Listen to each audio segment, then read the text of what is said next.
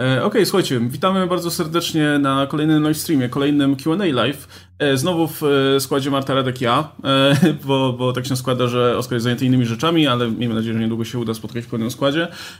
I no, dzisiaj standardowo poodpowiadamy sobie na wasze pytanka, a jednocześnie mamy też takie trzy krótkie tematy na wstęp które zresztą widzicie na grafice. Mm, I tak, pierwsza rzecz. Niedawno publikowaliśmy materiał o Dune.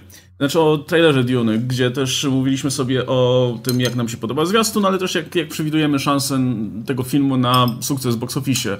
Zarówno tak bez kontekstu, jak i też no, w kontekście tej sytuacji, w jakiej, jakiej kino jest teraz wysokobudżetowe. E, I też e, no, dostaliśmy sporo komentarzy. No i tam było, było sporo, sporo osób, które mówiły o tym, że no, jakość się sama wybroni na przykład, albo że dziwiły się porównaniom Duny do Warcrafta chociażby.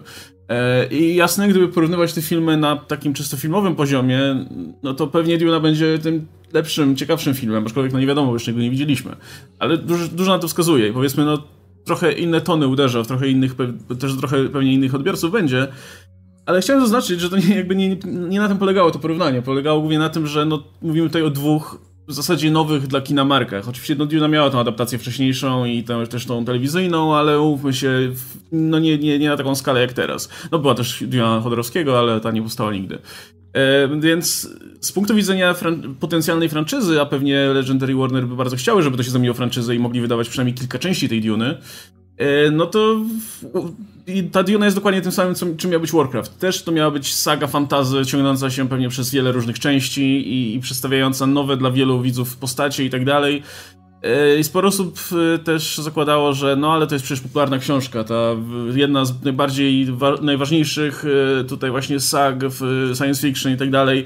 Tylko, że przeciętny, przeciętny widz kinowy raczej i tak nie kojarzy tej książki, nie? Co najwyżej może kojarzy którąś z adaptacji, ale to jakby tyle. Podejrzewam, że więcej znalazłoby się ludzi, którzy by kojarzyli jakieś rzeczy z Warcrafta, chociażby przez, nie wiem, World of Warcraft, który jest mega popularny, niż te postacie z Dune. Nie wiem, czy macie podobne zdanie, czy inne. Jak nie, no to przejdziemy może dalej. Ja się zgadzam. Masz dużo racji. Dziękuję. Znaczy, no, zgadzam się, że jakby mówiąc o potencjalnym sukcesie popularności adaptacji kinowej, no to musimy trochę zapomnieć, że była popularna w gronie, nie wiem, miłośników literatury fantastycznej książka, bo to nie jest tak, że ta książka dziś jest na jakichś top listach sprzedaży i możemy zakładać, że czytała ją cała masa osób. Wydaje mi się, że y, to jest jakby, wiecie, to, to jest to dzieło wybite mimo wszystko w bańce. To nie tak, że wiele osób czyta fantastykę generalnie. Jak sobie spojrzymy na popularne gatunki wśród w ogóle czytających osób, których też nie ma za wiele, tak? Tam, nie wiem, jedna trzecia społeczeństwa czytała w ciągu roku przeciętnie, nie wiem, jeden tekst, nawet nie musiała być książka, więc mamy już odsiew dwóch trzecich ludzi, którzy w ogóle nie czytają, a jak spojrzymy na trendy w czytelnictwie, no to nie wiem, od lat najpopularniejsze gatunki to jakieś thrillery, kryminały, powieści obyczajowe, tego typu, yy, tego typu literatura. Fantastyka to jest nisza, a fantastyka, wiecie, fantastyka starych mistrzów, yy, to jest nisza w niszy, więc ja wiem, że jakby w bańce się wydaje pewnie, że o Jezu, kto nie czytał Duny, prawda? No, no kurczę, to jest, no to jest ten kamień jakiś milowy tutaj, wiecie, w tym timeline'ie y, dzieł science fiction, ale wydaje mi się, że to jest y, zapominanie o całej rzeszy tych osób poza bańką, y, które w życiu pewnie nawet mogły nie słyszeć, że taka książka istnieje i właśnie tak jak mówisz, nawet jeśli trafiły gdzieś na zwiastun filmu, to jest dla nich po prostu nowa marka. I to jest coś, co wydaje mi się Y, właśnie jeśli chodzi o ten taki, wiesz, potencjał reklamowy, no to przyciągnie mniej potencjalnie zainteresowanych osób niż jednak takie, wiesz, kolorowe, bombastyczne fantazy, które celowało też chyba jednak w niższą grupę od, wiekową odbiorców, tak? No. Y, czy, czy generalnie miało, wydaje mi się, szerszy ten target? Wiesz, wyglądało um, generalnie bardziej atrakcyjnie. Ja użyłem tego określenia, że Diona nie wygląda atrakcyjnie z rozmysłem, no bo to nie miało nigdy wyglądać atrakcyjnie, nie? Ufmy się, to, ten świat, w którym istnieją ci bohaterowie i w którym dzieje się akcja, no nie jest atrakcyjny, jest odpychający wręcz momentami, nie? Jest brudny i surowy, jak to Radek określił, celnie myślę. E, więc adaptacja też pewnie nie będzie wyglądała atrakcyjnie. Nie wygląda atrakcyjnie w tym sensie, że no nie wygląda jak właśnie kolorowa, przyjemna rzecz e, jak Warcraft na dobrą sprawę. To miała być ta przyjemna e, rzecz, gdzie wszyscy noszą te absurdalnie niewielkie zbroje z, ze zdobieniami i tak dalej. Mamy różne rasy fantastyczne i tak dalej, jaskrawe kolory, tego typu rzeczy. No to jest zupełnie na innym biegunie, więc dla przeciętnego widza jest jednak cięższym tutaj, e, twardszym orzechem do zgryzienia niż, niż, niż, niż ten Warcraft. No, stylistycznie Duna, wydaje mi się, że z tych powiedzmy tutaj filmowych dzieł ostatnich lat najbliżej jest stylistycznie poprzedniego właśnie Blade Runnera, którego robił Villeneuve i kurczę, ile osób poszło na Blade Runnera? Jakby absolutnie nie mówimy tu, czy film będzie dobry, czy zły, ale jeśli zastanawiamy się, ile osób ma szansę w ogóle pójść do kina i się przekonać, czy ile osób ma szansę, nie wiem, potem wrócić do kina, to wydaje mi się, że to jest y, ten inny tytuł, z którym możemy gdzieś tam porównywać nasze oczekiwania. Ale to nie jest Warcraft i to, broń Boże, nie jest Władca Pierścieni, gdzie znowu, y, jak wymieniamy powieści z gatunków y, generalnie szeroko pojętej fantastyki, które gdzieś tam y, odbiły się wielkim echem, no to pewnie wymienimy gdzieś jednym tchem, ale wydaje mi się, że jak myślimy o już tych adaptacjach filmowych, to, to Duna również celuje w zupełnie inne tony tak naprawdę, bo Władca Pierścieni, który no po pierwsze był fenomenem jakby też w swoim gatunku, jeśli chodzi o tę popularność, co też wielokrotnie wiem, no. że powtarzacie w materiałach, ale wiecie, Drużyna Pierścienia była tym taką wholesome przygodą, na którą idzie ten taki everyman, yy, gdzie Jasne, w Władcy Pierścieni jest cała masa polityki, która wchodzi później, albo która jakby w filmie nie jest też aż tak wielki nacisk nie jest na nią kładziony. Jakby jak idziemy na ten pierwszy film, to mamy tę historię przygodową o tym właśnie, wiecie, prostym chłopku, który wychodzi ze swojego domu i napotyka na przygody. To totalnie nie jest Duna. I, I znowu, to nie znaczy, że film będzie lepszy albo że będzie gorszy, ale wydaje mi się, że jakby liczenie na powtórzenie tego sukcesu frekwencyjnego i tego sukcesu tej globalnej popularności no to, że to nie nastąpi. Jakby zupełnie nie umiem zestawić, wiesz, tych dwóch ekranizacji obok siebie, licząc na to samo. nie wiem, czy, czy to, co mówię, ma sens, ale właśnie cały czas mówię wyłącznie w oderwaniu od jakości samego filmu, a jakby tych takich, powiedzmy, oczekiwań frekwencyjnych, mm. oczekiwań co do nowej marki. Ja się ucieszę, jeśli zrobią drugą część, no bo jakby to jest powiedzmy połowa niby ma być tej fabuły, która jest w pierwszym tomie książki. Jeśli zrobią drugą część, ja będę zachwycona, ale wydaje mi się, że to jest maksimum, na co możemy liczyć. Ale oczywiście, no wiadomo, zobaczymy.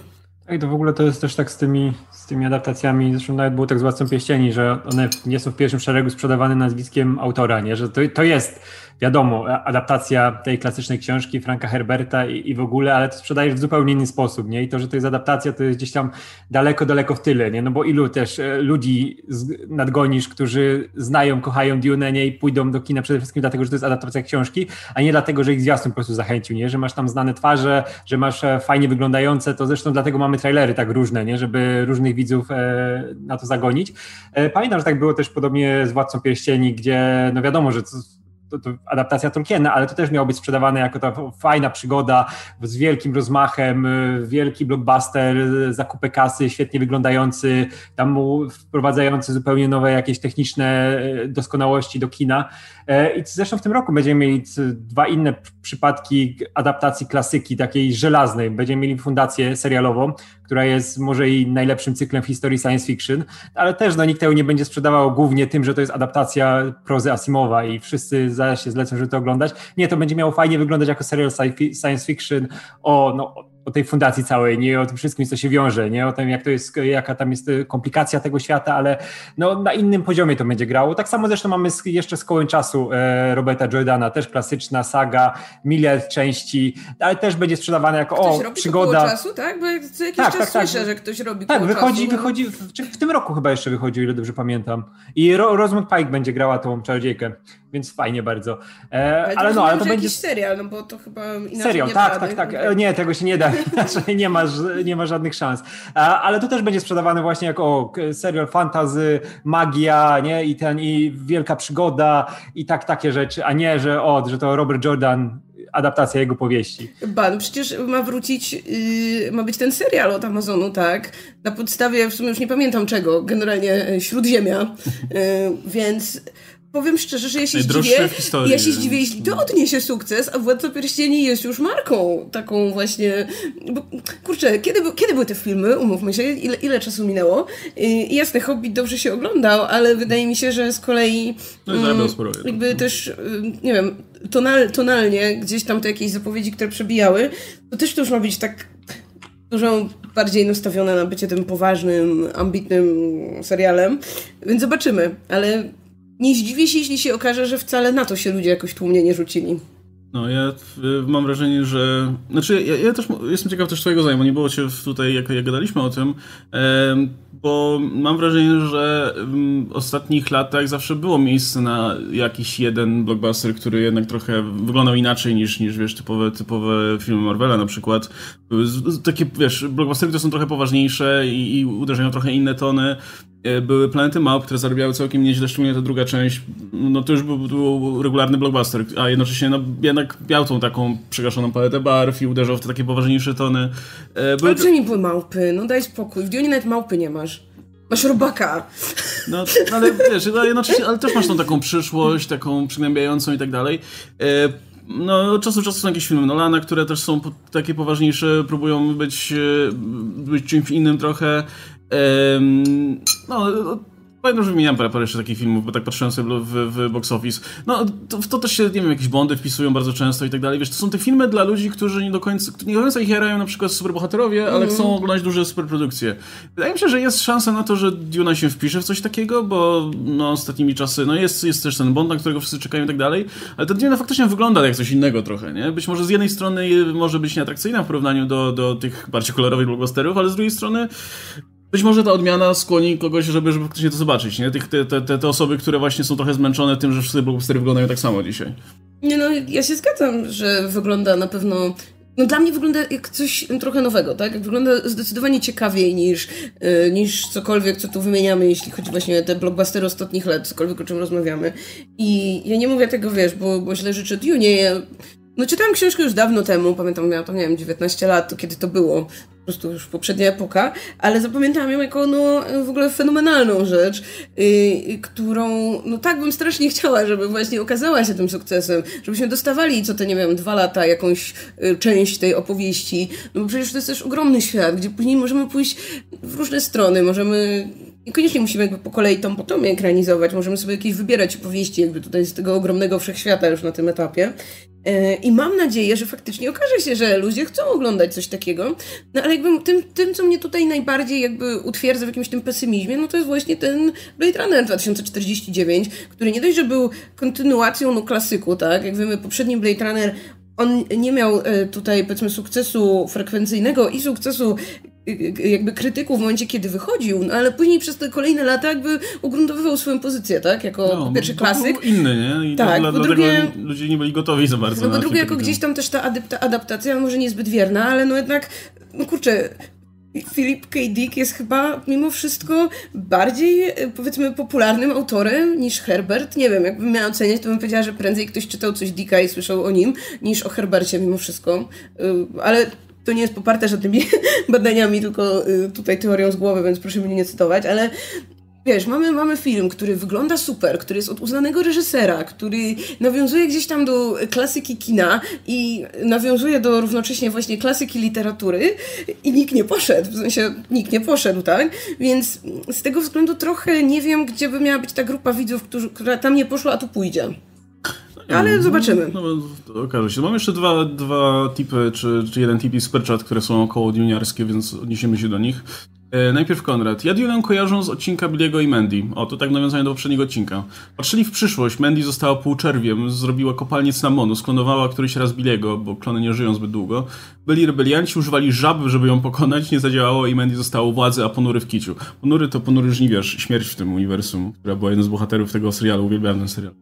E, no ja kurczę, nie pamiętam tego odcinka, ale, ale bardzo możliwe, że tam było. Tam było sporo, sporo odniesień do, do popkultury, których pewnie jak byłem mały i to oglądałem, to nie kojarzyłem za cholerę. Pewnie to było jeden z nich. Um, czy były jeszcze jakieś doniesienia do Dune, które, które mógłbym załapać dopiero później? Chyba nie, chyba też nie, nie kojarzę nic takiego. E, ale sprawdzę, e, bo, bo chętnie sobie chyba wrócę do, do czegoś takiego. No mam nadzieję, że, że ludzie, którzy, którzy słyszeli o ponurych przygodach Bliego i Mandy tydzień temu sprawdzili sobie ten odcinek z piosenką Voltera, bo bo jest, jest warty tego. E, jeszcze, jeszcze jedno tutaj, jeszcze super chat e, od Agnieszki Jaskiej. E, jestem bardzo za, więc zacznę zaklinanie, czarowanie może się uda. Uda się, musi się udać. No, trochę tak jak my, no, my jakby zakładamy, że ja zakładam, że będzie super się pomylić, jeśli chodzi o, ten, o te problemy, jakie może mieć Duna z, z, z znalezieniem publiczności, bo no i to jest trochę tak jak z masą, znaczy no nie z masą, z paroma innymi filmami, które inaczej, nawet jak mi się nie spodoba ten film, to i tak będę mu kibicował, bo jest czymś innym trochę, nie? Ja, jest, jest sporo takich produkcji, które, za którymi ja jakoś nie przypadam, ale cieszę się, że są, jest na nie jakaś publika, bo jednak wzbogacają trochę tutaj e, ten krajobraz filmowy i fakt, że istnieją takie produkcje, no jakby może spowodować, że będą powstawać kolejne podobne w tym stylu, nie wiem, otworzy się, otworzą się drzwi dla trochę innego rodzaju filmów, które już z kolei mogą mi przypaść do gustu, więc wtedy i tak na tym jakoś korzystam, więc mam nadzieję, że wyjdzie, ale też być może film też mi się spodoba, więc, więc wtedy w ogóle będzie podwójna, podwójna wygrana. Ale to chyba się nie różnimy tutaj specjalnie, jeśli chodzi o, o tę kwestię. Jakby wszyscy chyba liczymy na to, że to będzie ciekawy film. Zresztą, no, chociażby sama obsada wygląda, wygląda zachęcająco, nie? I, i no, obsada reżysera jeszcze przy okazji. Nie no, zajebisty będzie film, kurczę. Villeneuve dowiezie, no. za każdym razem dowozi. On, mi się wydaje, że on będzie się tak starzał jak Ridley Scott, że się rozpadnie dopiero gdzieś e, pod, pod, koniec kariery, nadzieję, nie? A później będzie wracać. jak Ridley Scott. O nie, my tu bronimy Ridleya Scotta. Ja, ja, ja, ja, ja tak słyszę Ridley Scott i... Ridley Scott. Ridley Przepraszam, Ridley Scott, mój ulubiony reżyser. Ridley Scott. Ridley Scott.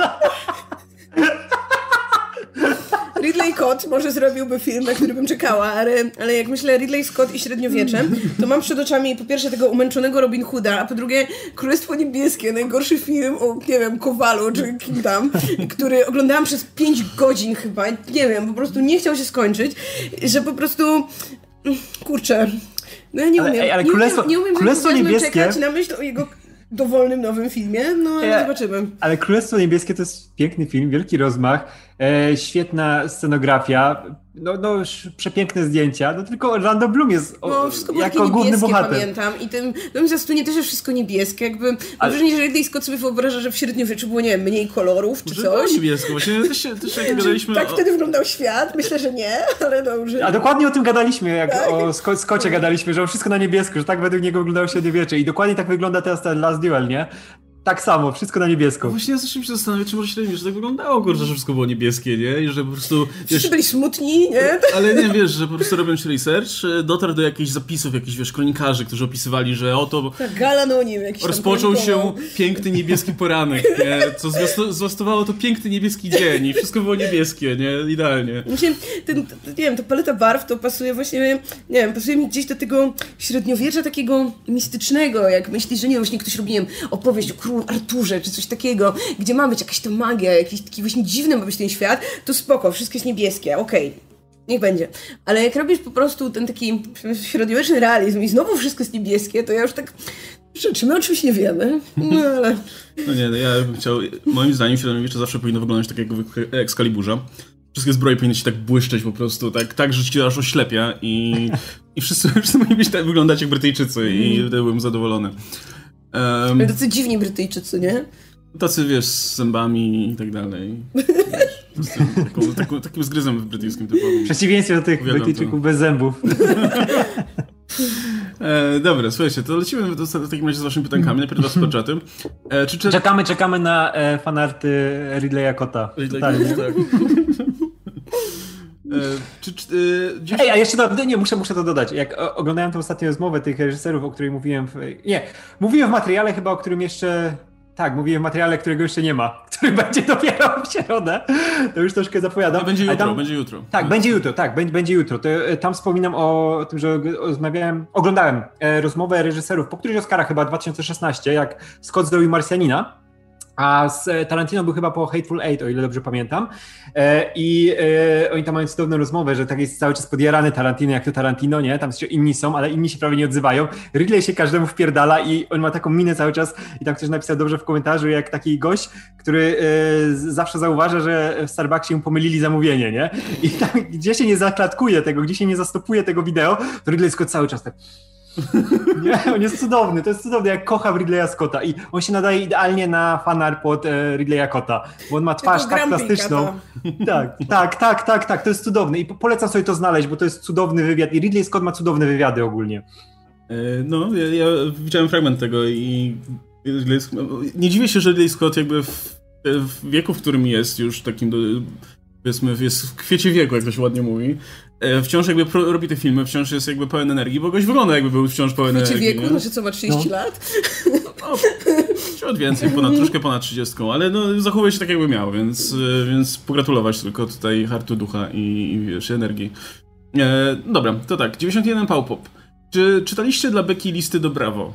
No nie dla Beki, ja czytałem na poważnie. A, no po prostu... Nie, no, mam nadzieję, że nie na poważnie, bo tam te porady to pięknie były no, niesamowite. Przynajmniej z tego okresu, który właśnie ja pamiętam, z tego takiego później najbardziej memicznego, prawda? Tam wszystkie, czy można, czy mogę zejść w ciążę, kiedy używałam tego samego ręcznika, co mój chłopak, nie? I tego typu rzeczy. Więc mam nadzieję, że nikt nie czytał tego na poważnie. Mam nadzieję, że nikt nie pisał tego na poważnie, tylko że redakcja wymyślała te listy, bo to było zabawne. To jest szansa, myślę, na to, że, że ta redakcja wymyślała. Ale tam często były jakieś takie legitne, sensowne odpowiedzi, pamiętam. Znaczy, by, pamiętam, że z, z, latały po internecie takie odpowiedzi, które no, starzały się trochę, na zasadzie, że e, no, są takie nies, niewspółmierne do, do dzisiejszej wrażliwości ludzi i no i pamiętam, że były podawane, ale ja też pamiętam sporo takich odpowiedzi, które były bardzo takie sensowne i, i szczególnie jeśli chodziło, nie wiem, o pierwszy raz, o jakiś tam, że, że jakiś chłopak się dobierał do mnie i nie wiem, co mogę, co mam powiedzieć. No i tam te biedne panie psycholog musiało odpisywać, że że to od ciebie zależy, że to ty decydujesz o tym, że masz prawo powiedzieć nie i, i sobie myślisz, że jakby to są takie rzeczy, które, które, o które jakieś dziewczyny muszą pytać w gazecie, nie? bo nikt nie powiedział tego w, w domu czy coś. E, więc y, wolę, wolę żyć w tej rzeczywistości, gdzie te listy pomagały komuś faktycznie. E, Okej, okay. e, i Klaudia 1410. E, a propos tutaj rycerskich średniowiecznych klimatów. E, czy musicie czytać książki przed czy po ekranizacji? To ja powiem, że nie czytam ogólnie, bo nie mam czasu, ale jakbym miał czytać, znaczy nie czytam fabuł w ogóle, bo nie, bo nie mam na to czasu, ale jakbym miał, jakbym miał powiedzmy w planach przeczytać książki i obejrzeć film, to najpierw by obejrzał film, potem czytał książkę, bo książka jest tą, jeśli książka oczywiście była pierwsza, e, no bo książka jest tą ultimate formą tej historii, więc e, film zawsze będzie przełożeniem w jakiś, w jakiś okrojony sposób. E, oba, narzuciłbym sobie, myślę, już jakieś konkretne spojrzenie mm. na film z perspektywy książki. To, to byłby problem. A oglądając film najpierw, jakby no oceniam wtedy ten film, odbieram ten film tak no, na, na swoich własnych prawach, a potem nic nie, nie, nie, nie przeszkadza, żeby zajrzeć do książki i zobaczyć jakby czym to się różniło i, i w jaki sposób ten film adaptował tę książkę i tak dalej. Natomiast też nie mam problemu, jakby na przykład znałem książkę, oglądałbym film, żeby, żeby też yy, oglądać w tej kolejności, ale jakbym miał wybierać, no to odwrotnie. Ja to zawsze ten e, najpierw książka, później film, bo tak jak mówisz, mi się nałożą aktorzy i w ogóle cały świat już ten przedstawiony w filmie. Nie, no ja odwrotnie. Aha, no to nie, to ja jest, no to, to jestem w, w przeciwieństwie do ciebie, nie? że ja muszę mieć na czysto, muszę sobie w głowie stworzyć ten świat, bo to jest najfajniejsza rzecz związana z czytaniem. Nie? Jak sobie tam wszystko tworzysz, podkładasz sobie tych swoich ludzi, tam jakichś wymyślonych pod, pod postacie, sam sobie w głowie aktorów dobierasz, bo to się zawsze nakłada, ktoś kogoś znasz gdzieś tam skądś i ten, ja tak miałem jak e, w Harry Potterze miałem i był Lupin i u mnie zawsze miał twarz e, generała Sandersa, e, pułkownika Sandersa z KFC. Zawsze, zawsze miał takiego białego wąsa, chociaż tego nie było w wpisie nigdy. U mnie przez wszystkie książki tak wyglądał. W białym garniturze nie wiem czemu, byłem mały i sobie takie dziwactwa wkręciłem, ale to była moja wersja i była cudowna. Później zobaczyłem film Quarona i to było dużo lepsze, ale ta moja też tam gdzieś sobie istnieje i właśnie nie, miał, nie miałbym już tego narzuconego, dlatego zawsze chcę książkę przeczytać przed filmem i na przykład Dlatego e, jedynym filmem, jakiego Paula e, W.S. Andersona, nie, czy Paula Andersona, tego normalnego Paula Andersona, najlepszego, jakiego nie obejrzałem, to jest Inherit Vice, bo nie przeczytałem do dzisiaj książki Pynczona i muszę ją najpierw przeczytać, bo cały czas gdzieś tam leży na tej kupce wstydu i to jest najgorsze i chyba się zaraz za nią wezmę, jak skończymy nagrywać, żeby w końcu przeczytać. I dlatego ten film mi wisi, jedynym, jednego z moich ulubionych reżyserów, kurczę w historii, kocham go, ale nie obejrzę, dopóki książki nie przeczytam. I, i tak już mam. Ja kiedyś miałam tak, że y, jeśli planowałam znać jedno i drugie, to książka w ogóle musiała być najpierw, jakby tak koniecznie, bo właśnie no przez to, że książka była pierwsza, no to chciałam właśnie zobaczyć, jak książkę, nie wiem, zinterpretowali później twórcy filmu, żeby, nie wiem, wyciągnąć z tego cokolwiek, na zasadzie nie wiem, czy uważam, że zrobili to dobrze, źle, albo po prostu zobaczyć tam, nie wiem, na co położyli naciski, co sobie pozmieniali i dlaczego. I zawsze wydawało mi się jakąś to taką, wiecie, no nie wiem, wartością dodaną. W drugą stronę Okej, okay, no też można, tylko że ja mam tak, że ja dosyć szybko zapominam fabuły, więc jakbym najpierw obejrzała film, a książki i tak bym czytała gdzieś tam dużo później, to już pewnie i tak bym mogła nie pamiętać za bardzo, gdzie te różnice były. Teraz jest mi bardziej wszystko jedno. E, jakby wydaje mi się, że znaczy musiałby mi super, super zależeć, żeby faktycznie najpierw poznać książkę, to pewnie wtedy bym się staranie, wiedząc, że nadchodzi ekranizacja, to pewnie starałabym się przeczytać najpierw, ale teraz, nie wiem, w drugą stronę jakby okej, okay, no jeśli nie wiem, obejrzę film i stwierdzę, o, nie wiem, nie, znałam tego, ciekawa historia, no to spoko, to sprawdzę w drugą stronę, ale yy, Kiedyś na pewno byłam dużo, dużo bardziej przywiązana do tej kolejności. Też tak miałam, że nie, wiem, nie oglądałam czegoś, bo nie wiem, jeszcze nie przeczytałam, a później już jakoś tak mi gdzieś tam to no, no to, no to widzicie. Też no. dlatego, że mam mało czasu na czytanie, więc też prawie nie czytam fabuł. Też obecnie, jak już właśnie mam ten czas na czytanie, to nie wiem, czytam o tym, nie wiem, o reportaże o grach albo jakieś dziwne inne rzeczy, więc yy, nie mogę no. wstrzymywać sobie oglądania filmów, tylko ale no to ja spodziewałem się takiej odpowiedzi, bo tutaj jestem ja i dwie książkary, więc y, wiadomo było, że, że powiecie, że książka najpierw. Okej, okay. widzę, że w ogóle toczy się tutaj dyskusja o tym Himenie i przy okazji mamy też... Będzie, będzie materiał, ja już nie chcę odpowiadać na pytanie o Himenie. E, no właśnie, nie no... Nie przejmuj mamy, się, mamy... Łukasz, tak przeczytać ci pytanie o Himenie. Aha. Mamy pytanka, no to, to trzeba przeczytać tak czy siak. Um, Okej, okay, tylko tak. Mm, dobra, więc tak, tu mamy od Beńka Bońkiewiczowskiego um, pytanko... Myśli po Tila the Universe dla mnie równe The Last Jedi. To jest najlepszą rekomendacją, szczerze mówiąc. Najlepsza, nie? Ja każdemu polecam, mówię, to jest jak The Last Jedi. Zobaczycie, co zrobili z tym starym serialem, który dzisiaj już e, naprawdę nikogo. On jest fajny jako, tak jak pisałem tutaj na czacie, jest fajny jako artefakt historyczny. Jak sobie go dla Beki oglądasz, nie? To się miło ogląda, ale to fabularnie, no to nie był dobry serial. I jak no chciałbyś, nie. wiesz, jakbyś tak, urok, jak, że nie był zbyt tak, dobry. ale wiesz, i to, to, to była rzeźnia, jakby to puścili w taki, że, że Himen biega z mieczem, walczy, bije po kasku tego Triklopsa i jest super ekstra, nie? To by zupełnie nie działało, nie? A tutaj Smith naprawdę podszedł tego w inny sposób. Wiesz, troszkę pozamieniał pewne klocki, nie? Dał więcej miejsca w końcu, zresztą ta marka ona zaczynała jako Masters of the Universe i ona jest, ogólnie ona działa jako Masters of the Universe. To były zabawki, Masters I, of tak, the Universe z różnymi tak, dziwnymi Tak, ale marka ogólnie też się tak nazywa. Jedyna rzecz, która się nazywa He-Man and the Masters of the Universe, to był ten stary serial, nie? I tego He-Mana nawet w nazwie nie ma, tego nowego projektu. I w końcu, wiesz, te inne postacie, które są fantastyczne, bo Tila, Orko, nie? Tutaj w końcu mają miejsce dla siebie, nie? Mają coś do roboty, a tutaj nie gdzie jest ten y, siłacz y, na tygrysie, nie? Więcej go, za mało go. On mężczyzna. Tutaj, tutaj, wiesz, tutaj jest więcej, tutaj, wiesz, tutaj mitologii rozwijają całą, nie? Tutaj się z tego robi jak w Marvelu, multiświaty i wszystko, ci tłumaczą rzeczy, nie? Nie, nie, nie, więc za mało jest Himena. A ja mówię, ale Himen jest w każdym odcinku, naprawdę, Himen jest w każdym odcinku, nie? Chociaż na chwilę. Himen czy książę jest... Adam? Nie, no to jest Himen, to jest książę Adam, nie? Ale Himen też jest, bo są flashbacki i w ogóle, nie? I wiesz, ale wszystko jest powiązane wokół Himena i Himen nic nie traci ze swojego himenowania. To wszystkie te jego, wiesz, wielkie czyny i to, co się dzieje, to jest nie dość, że jest katalizatorem całej tutaj tej opowieści, cały czas jest przypominane, że Himen jest najzajebistszy i tutaj cały czas jest o tym Himenie i Himen będzie pewnie, bo wiadomo, że Himen tam cały czas musi być i Kevin Smith naprawdę tak się fajnie odnosi do całego, e, całej historii tej marki. Powraca do rzeczy, których e, nawet nie myślał, że powróci powraca na przykład taki jeden przeciwnik, który był tylko zabawką, bo nie zdążył w całym serialu się pojawić, a tu ma cały swój wątek, cały odcinek praktycznie dla siebie, nie? Jest takie bardzo fajne starcie na płaszczyźnie takiej mistycznej, psychologicznej, nie? I tutaj jest taka miłość do tej marki i widać, że Smith przy tym siedział, nie? I mówi, dobra, mam pomysł, jak tą postać rozwinąć, jak tej dać więcej miejsca, jak tutaj, żeby było, nie? He-Man powinien być, tutaj Tilly, Tilly jest za dużo, baba biega, Vogue i od razu, nie, to jest, to jest naprawdę fajna fabuła. I tak powiedziałem Oskarowi, że zobaczył, Oskar zobaczył, mówi, no zajebiste, nie wie o co chodzi, nie? I mówi, nagrywamy, no i będziemy nagrywać. Okej, okay, no, ja, znaczy... No.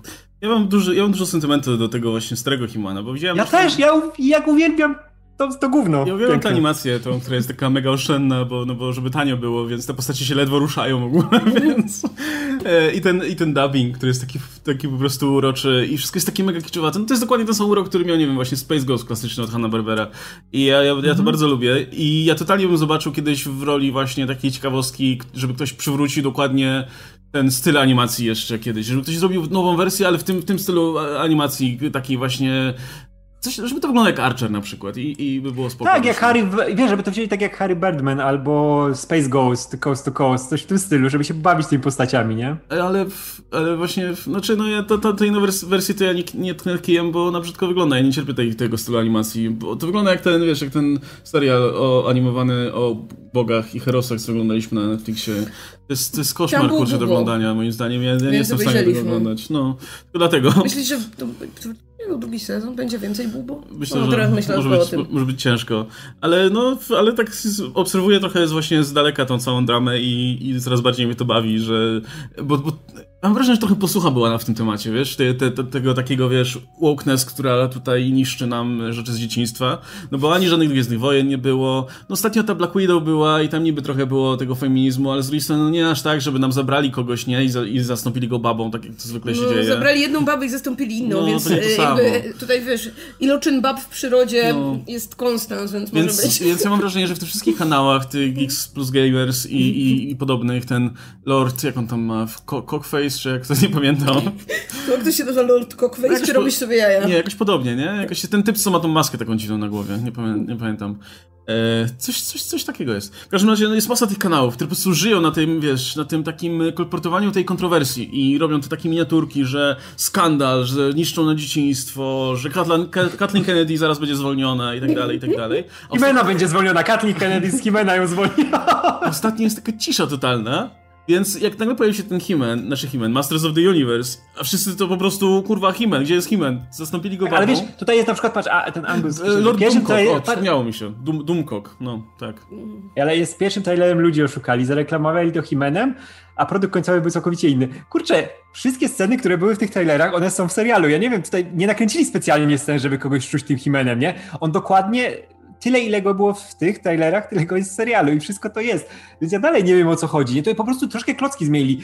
Kurczę, ten Himen tam cały czas jest i wiemy, że jest połowa sezonu, nie? Pewne rzeczy się tam wydarzyły i na 100%, nie, nie wiem, co się stanie, to nie jest spoiler, ale ja jestem przekonany, że do tego Himena wrócą, nie? E, Zresztą Kevin Smith gdzieś mówił, że no kurczę, to jest marka, która jest mocno powiązana z Himenem, nie? I nie możesz cały czas tego robić, wiesz, gdzieś tam wokół Himena i ten Himen musi być w tej marce, on jest nie, no, nie, niezbywalną częścią tego, nie? I wiesz, że on tam będzie, ale na chwilę coś tam pozmieniali i oddali miejsce, żeby inne postacie mogły oddychać, na przykład Evelyn, która była zupełnie, wiesz, papierowa w oryginale, nie? Wiedział, ha, ha, ha, ona biegała tylko koło szkieletora, nie? I, i była, była zła. Nawet, tutaj nawet wytłumaczyli, czemu ma Evil w e, ksywie, nie? I to jest cudowne. I Lena Headley jej podkłada głos i jest najlepsza w tym serialu, nie? Jest cudowna. I kurczę, tak fajnie te wszystkie postacie roz- rozwinęli, że one w końcu mają jakiś kręgosłup, nie? Przecież Tila ile miejsca została, która też zawsze była tą, która tam biega i ona nie wie, że Adam jest Himenem. Oho, ho, największa jej, wiesz, cecha charakteru. No kurwa mać, no przecież to jest straszne, nie? A tutaj w końcu ktoś chciał to rozwinąć. Jest szkieletor w ogóle w tej animacji? Jest szkieletor. O, dobrze, super. Ja uwielbiam szkieletora, to jest moja ulubiona postać. Po E, fani, fani szkieletora dostają coś zajebistego w pewnym momencie. Ja nie wiem, Więc czy nie polecam. byłeś, że kiedyś tego szkieleto- szkieletora. Ja uwielbiam w ogóle, był taki odcinek, jak już, jak już był He-Man i She-Ra, ta klasyczna, to w którymś momencie zrobili odcinek świąteczny. I to był taki genialny odcinek, gdzie, gdzie nie, nie y, gdzie szkieletor utknął z jakimiś, z jakimiś dzieciakami i musiał im pomagać z, za pomocą swojej magii, żeby, żeby nie zamarzły tam i coś będzie go przytuliły, go podziękowały i on tak, o, nie mogę, po prostu muszę pozostać zły, nie, ale nie mogę. I to było tak piękne po prostu. E, polecam gorąco. E, idealna rzecz do oglądania na święta, to, ten świąt, specjalny świąteczny tutaj- odcinek Himena i Shira. A tutaj w ogóle Himena, znaczy Himena, szkieletorowi głos podkłada Mark Hamill i jest zajebisty. Bo Mark Hamill jednak umie się wcielić w postać, nie? I czuć, że tego szkieletora, że to jest... Ale to robi, jest, robi mu taki tak. wysoki głos, jak ma ten normalnie? E, nie, nie aż tak, nie aż tak, ale fajnie, fajnie tworzy postać. Nie widać, że to jest szkieletor cały czas, ale na przykład mamy Kevina Conroya, który gra Mermana i mówi głosem Bruce'a Wayne'a, ale tak dokładnie, bez żadnej stylizacji. I to jest tak pojebane, nie? Że widzisz tego człowieka rybę, który tam wyskakuje z tej wody i nagle wiesz tym takim głosem tubalnym Bruce'a Wayne'a, nie? Fuck. Podobało mi się, jak Radek napisał ten serial, w którym będzie zamiast Merman powiedział Batman. Nie zdziwiłby się. I wyobraziłem sobie ten serial i stwierdziłem, okej, w sumie brzmi dobrze. No Kevin Smith pisał, nie? Więc pewnie jest Batman. No, ale, no, ale to tak jak mówię, no, po, potrzeba, by, potrzebny był ten serial, gdzie po prostu te wszystkie kanały mogłyby teraz zrzucić na niego te wszystkie swoje zarzuty i, i żeby interes się kręcił, nie? Żeby ludzie wchodzili, klikali i, i się nakręcali, nie? Że, że tutaj zabrali im e, dzieciństwo i tak dalej, no bo tak musi być. Kurczę, wiesz, że w drugiej połowie będzie ten Himen biegał na tym tygrysie, tam jeździł na tym tygrysie, nie? Szalał z tym mieczem. Pewnie to wróci. Kto wie, czy, czy to Ja bym nie, ja bym nie, ja bym chciał, żeby dalej szli w tę zabawę tym światem, nie? Tila Szczególnie, że on, wiesz, może że on Tila jest stanie ty- się She-Woman na przykład. Mogłaby być. Wiesz, w ogóle ten, w ogóle ten, e, e, twórcy mówili, żeby chcieli zrobić crossover e, świąteczny z Shirą, tą nową wersją, nie? I ciekawe, ciekawe, jakby to wypadło. To by było w sumie spoko, mogliby robić. Jak to połączyć w ogóle? No bo no właśnie, to, to dlatego by było ciekawe, nie? Jakby, tak, wiesz, jakby- każdy, jakby każdy miał kreskę swoją. Ja nie byłem fanem jakby też tej oprawy Shiry z innego, z innych powodów, ale jakby ten Himen wyglądał podobnie, to, to chyba bym wtedy obejrzał już. Znaczy ten Thomas Result ja, ja nigdy w życiu nie widziałam innego Himena niż ten filmowy, który kiedyś oglądaliśmy. A, to, jest, to też jest świetny, polecam. No, super jest. Więc jakby w ogóle i oglądam odcinek o zabawkach, więc to jest cała moja wiedza, ale jakby wszystko to, co mówicie o tej animacji brzmi autentycznie super zachęcająco. Odcinek o zabawkach? No, jest to takie na Netflixie ten serial Toys That Made Us A, i tam był odcinek okay. o zabawkach z Himena, więc jakby to był w ogóle mój pierwszy kontakt z marką. I oni tam super zawsze opowiadają o tych właśnie tych takich fenomenach e, świata popkulturowo-zabawkarskiego, więc e, no, jak coś to ja chętnie spojrzę. E, no, to na święta na pewno obejrzymy sobie odcinek świąteczny, bo on jest, mówię, lots of fun, a jak będziemy obejrzeć, potrzebowali obejrzeć coś dziwnego, no to, to jakiś odcinek to z tej klasycznej serii koniecznie. A z, i tą nową też myślę, że można sprawdzić. Czy, czy, ktoś, czy ktoś kojarzy przeróbkę tej piosenki z Himenem? No kurczę, są najlepsze lata memowe dla nas, nie? Nic lepszego nigdy nie powstało. No. W ogóle ten oryginalny Himen i Władcy Wszechświata to jest najbardziej homoerotyczna rzecz na świecie. Jest, jest. Bardziej się nie da po prostu, tam wszyscy Ja uwielbiam to, że jak, ja uwielbiam, że książę Adam e, różna różu nosił. To było tak piękne, nie? Tylko różne odcienie. I to... Ja uwielbiam, ja uwielbiam to, że Man Arms ma te wąsy takie i, on, i, i, one są takie po prostu... Jakby patrzysz na to i widzisz, to że gość po prostu przed chwilą wyszedł z błękitnej ostrygi, nie? Tak, Village People, no. Ja ale uwielbiam, uwielbiam ten, ten teledysk. I say hey, what's going on? Du, du, du, du, du. Ta animacja, w ogóle ten teledysk robi użytek z tej animacji, która jest taka, wiesz, tam ktoś głową ruszy ja przez tak, pół godziny.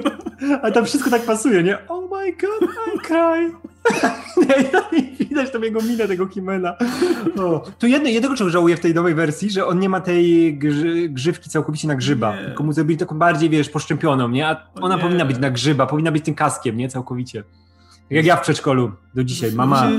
Strasznie lubię hmm. tą stylistykę tego oryginalnego Himena. To, że wiesz, że ten, ten kod wielki wyglądał tak dziwnie i jak za, bo potem ma tą zbroję, w której chodzi i, i pamiętam dokładnie tą, tą, e, tego narratora, który mówi, że no teraz mój kot stał się kotem bojowym i teraz jeżdżę na nim. Ej, ale to wiesz, co jest najlepsze, że ten, że to, to jego imię się strasznie zestarzało, bo on się nazywał Cringer i on jest totalnie Cringer. Dzisiaj to widać dopiero. Ale mm, aż dziwi mnie też trochę to, że masz te wszystkie memy z, e, wiesz, z Jackiem Soplicą i, i, i księdzem Robakiem. Masz te wszystkie memy z Supermanem i, i Clarkiem Kentem, a nie masz kurczę z Himenem i księ, księciem Adamem, gdzie w sumie oni nawet okularów nie, okulary, no. okularami się nie różnią, nie? Więc... Y, A w tej, w, tej, w tej nowej wersji zrobili tak, że e, ten Adam jest, wiesz, mniejszy, no wygląda na chłopaka młodszego, nie? A Himen jest tym przypakowanym i w końcu widzisz tę różnicę, nie? Że, o dobra, mogą się pomylić, nie? Ale w starej wersji...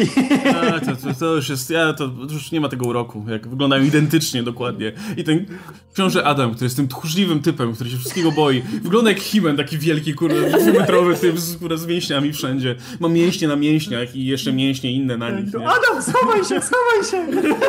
Tutaj jest niebezpieczeństwo! Kim zaraz przyjdzie? Nikt nie zaruknie no pochwały posób tego czorepu, nie? Nikt nie słyszy tego. Nie widzi tych błyskawic, które napierdalają tam za rogiem. Ej, no to brzmi dokładnie jak, nie wiem, czarodziejki z Księżyca, nie? No, więcej tak. A tutaj też, w tym, w tym nowym serialu jest też fajna, fajna zabawa tym właśnie tą tajną tożsamością.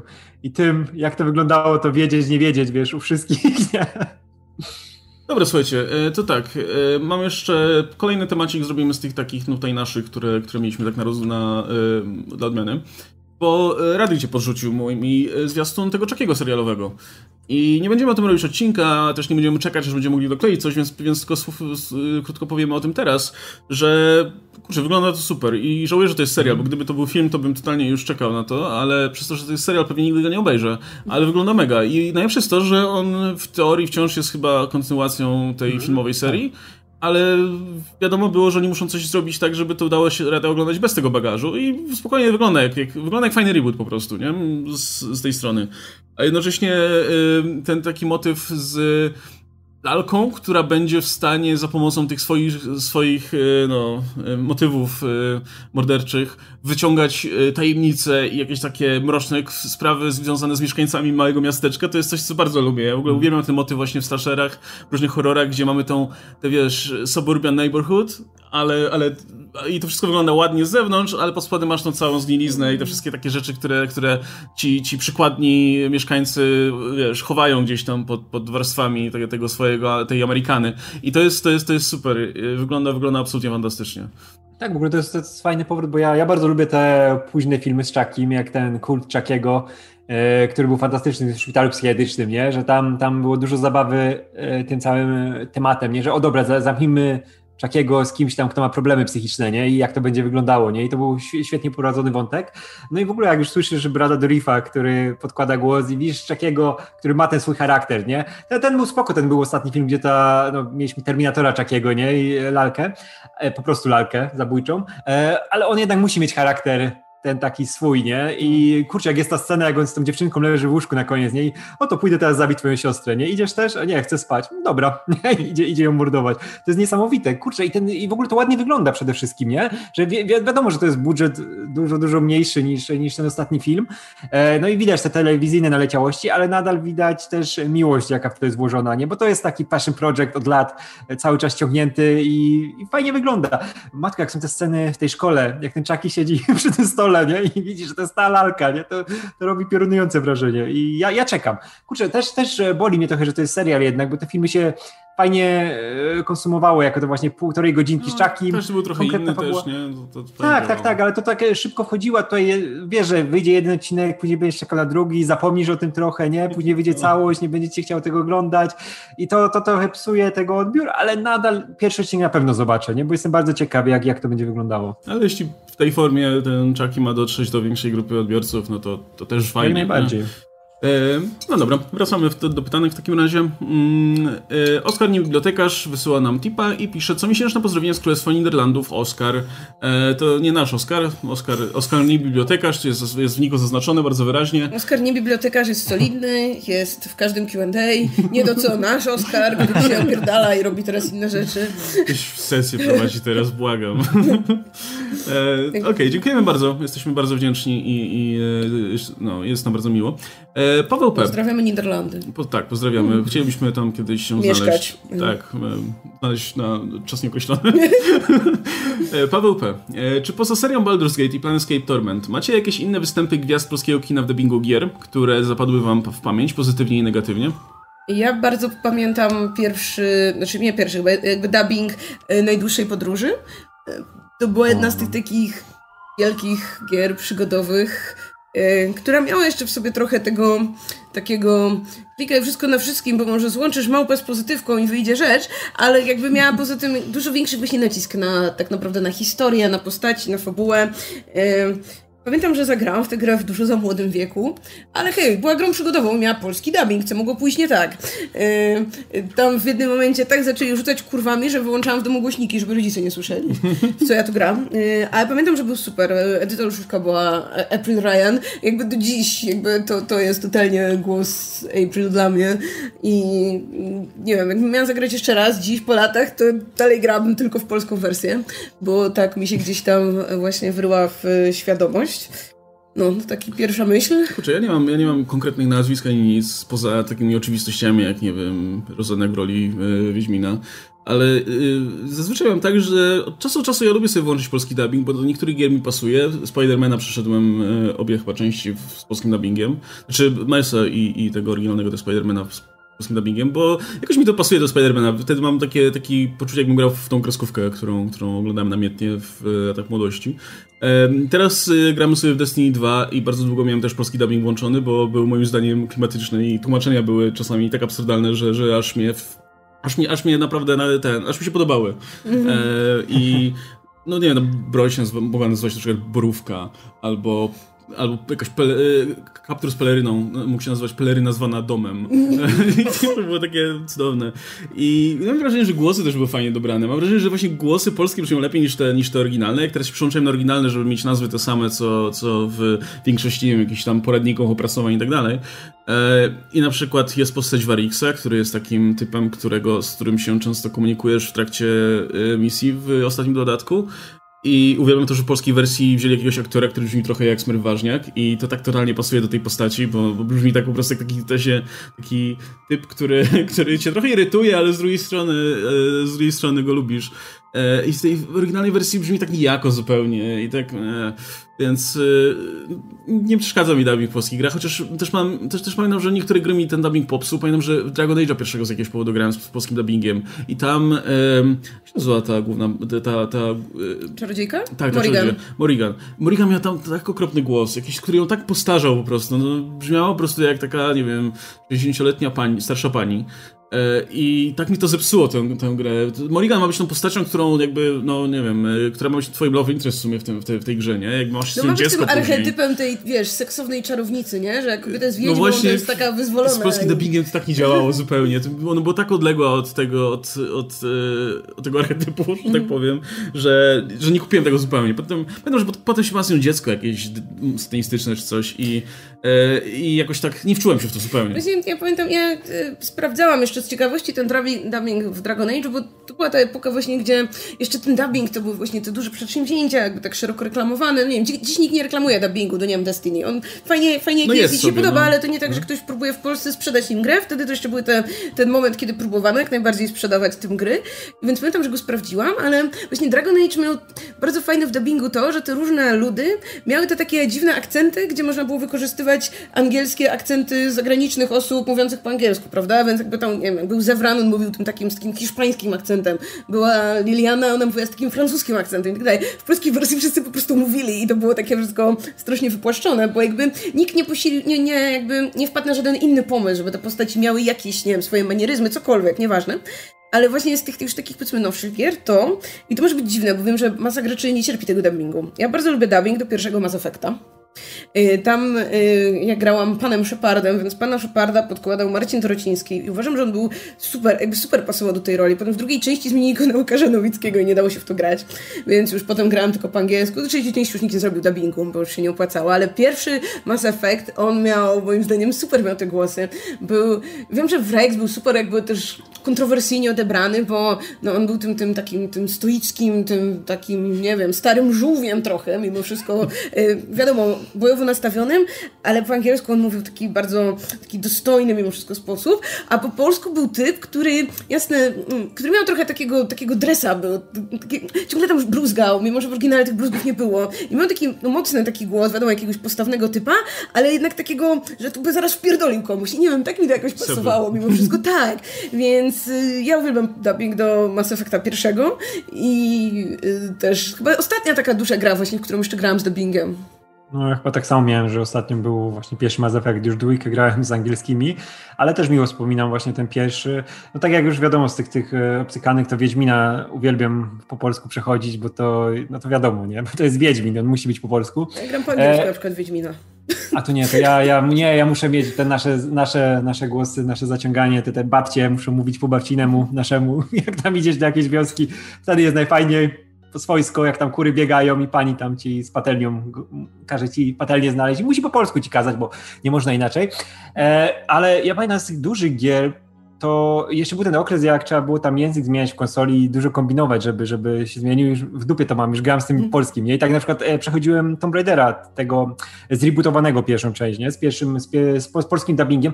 Nie pamiętam, kto podkładał głos Larze pierwszy w tym Tomb Raiderze, ale było naprawdę, naprawdę okej, okay, nie? Ale już następne grałem z oryginalnym, bo wiadomo, ona musi zaciągać tym akcentem brytyjskim, nie? I to jest zupełnie inne doznanie. To jest moja Lara, ale, ale było bardzo spoko, całe przeszedłem.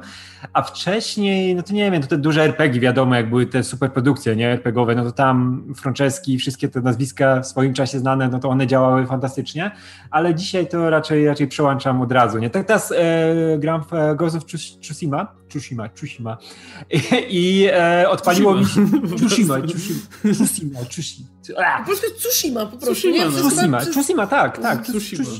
Tsushima, nie umiem powiedzieć. Czus, czus, czus, Tsushima, Tsushima, Tsushima. Wyciąć jakiś klip z tego, jak Radek próbuje mówić. A pierdolę. O matko, nie mogę mówić o tej grze, bo nie będę umiał wypowiedzieć. Tsushima, Tsushima, o tak, będę mówił w oryginale, nie? Tsushima. Tsushima. Jak po polsku jest Tsushima, nie? Tsushima. Nie, już koniec dobra, będę tutaj cały dzień siedział. No to grałem w tą grę o samurajach, nie? I mhm. odpaliło mi się z polskim dubbingiem. Nie. nie, nie, nie, mówię, o kurwa, jak to psuje klimat, nie? Nie, to tylko po japońsku, nie da rady inaczej. To, no. Ja myślę, że e, bo nie, nie grałem sprawę po angielsku, ale odpaliłem sobie kiedyś jakiś trailer chyba po angielsku i po angielsku to brzmi jakoś tak karykaturalnie, jakby masz wrażenie, że to jest takie taka no nie wiem, to jest takie, no Amerykanie robią grę o Japończykach, więc wszystko jest takie e, przystylizowane i tak dalej. I faktycznie ta gra to jest, generalnie Amerykanie robią grę o Japończykach, nie? Ale jak dodasz jeszcze ten japoński e, dubbing, odchodzi w ogóle precz to całe ta, ta, ta poza, nie, nie? Już musisz... wygląda totalnie, kupujesz to 100%. Ale wiesz, a to jak masz po japońsku, to jest zupełnie inną energię, nie? To tak. o! Azyje, Azyi, nie? To wiesz, wiesz, że chodzi o poważne rzeczy. Jak... To jest inaczej zupełnie akcentowany język, nawet jak nie? I to robi tak, Nawet jak e, szlachtujesz tych ludzi i oni krzyczą i umierają, to zupełnie inaczej się mówi po polsku. Tak, tak, wiesz, że oni, oni już lecą do swojego nieba czy gdzieś, nie? Widzisz są wznoszenia. Jak po angielsku to no, zabiłem człowieka, zabiłem, ręce brudne, nie? I to wszystko. Nie, to musi być pięknie. Jak masz w ogóle te hajku musisz układać, nie? I słyszysz... Tak... Ja, zawsze, ja zawsze wybierałem albo jakieś najbardziej absurdalne, a później już mi się nudziło, to wybieram po prostu pierwsze z brzega, tak? I wychodziły najpiękniejsze rzeczy wtedy. Jak później, później masz to w tym, w tym swoim dzienniku, jak na przykład za to zdobywać nagrody, nie? Te jakieś opaski czy coś i masz ten swoje hajku i tak patrzysz później, kurwa mać. Bo to nie były dobre wybory.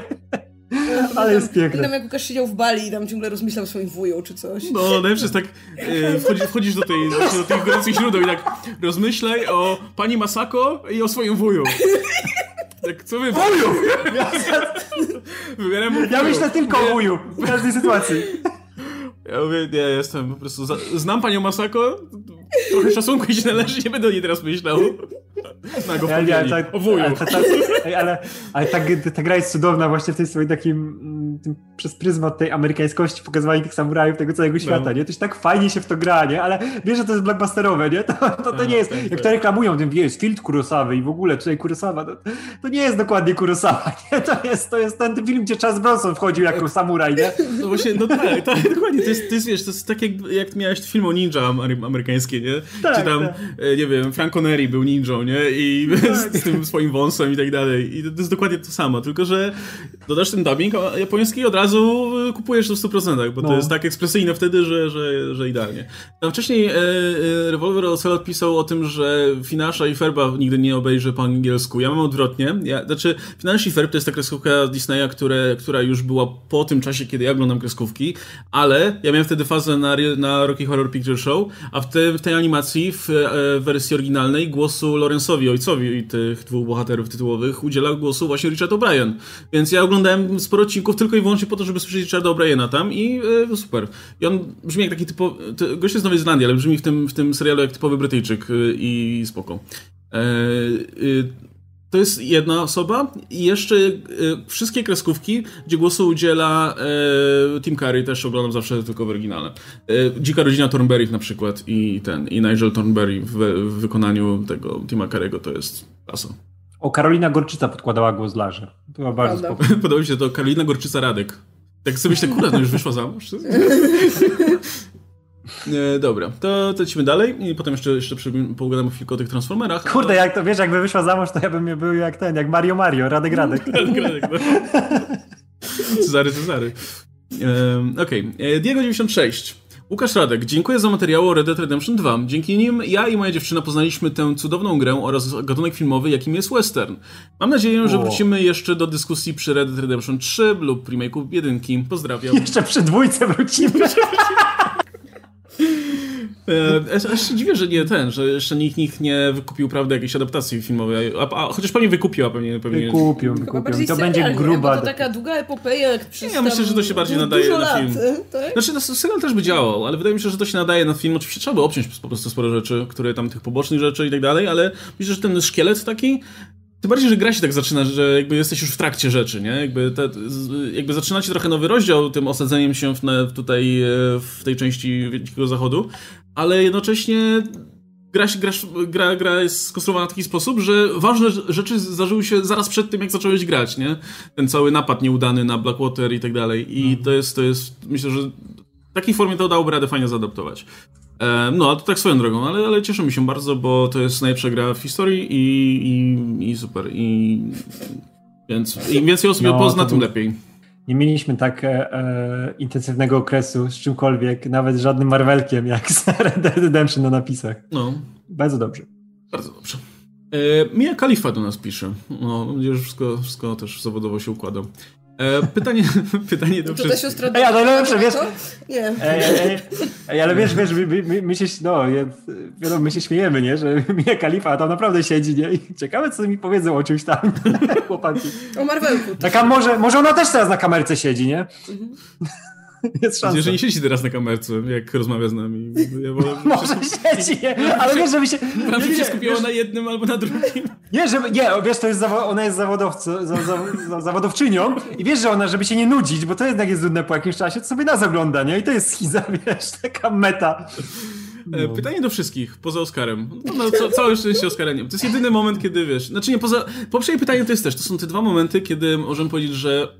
Okej, że Oscara nie ma, no bo, no bo zawsze jak jest mowa Oskar, o... Oskar wiedział, jakie będzie pytanie, nie przyszedł. Zawsze jest, jak, zawsze jest jak mowa o Red Redemption, to Oscar tak przewraca oczami, a y, teraz y, Oscar nie, nie lubi horroru, więc też by się nudził, więc y, y, skorzystajmy z tego momentu. Ja nie mogę nic mówić o Red Dead Redemption, bo jak żartuję z Red Dead Redemption, to ludzie są śmiertelnie oburzeni, jakbym obrażała im matkę. Więc już nic nie mówię. No, Znaczy nie pochwalam tego, ale rozumiem. no ja nie, ja nie pochwalam. No, no przepraszam, Marta, ale no ja nie mogę inaczej. E, czy słyszeliście o takiej serii horrorów jak e, pod tytułem Underworld? No, coś, coś słyszeliśmy w sobie. Oglądaliście?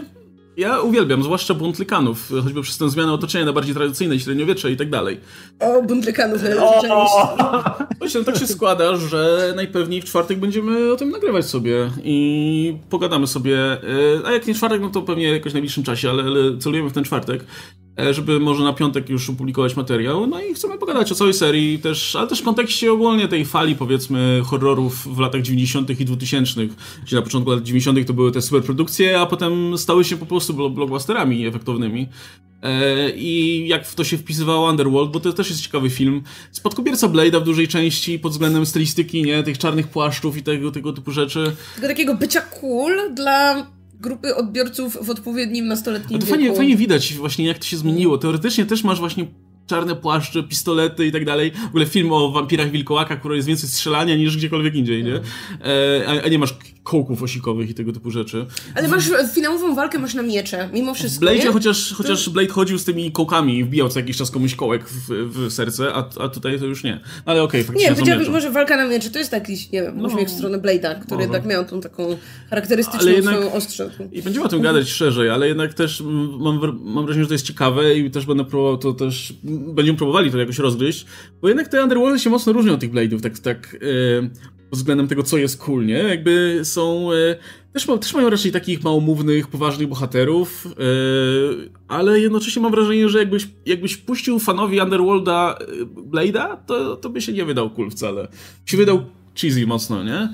A z drugiej strony, jak ktoś jest fanem Blade'a, to jakby dostał Underworldy, to by się wydawały nudne i zbyt poważne. Znaczy nie wiem, wydaje mi się, że Underworld to jest trochę to takie brakujące ogniwo między Blade'em a Zmierzchem.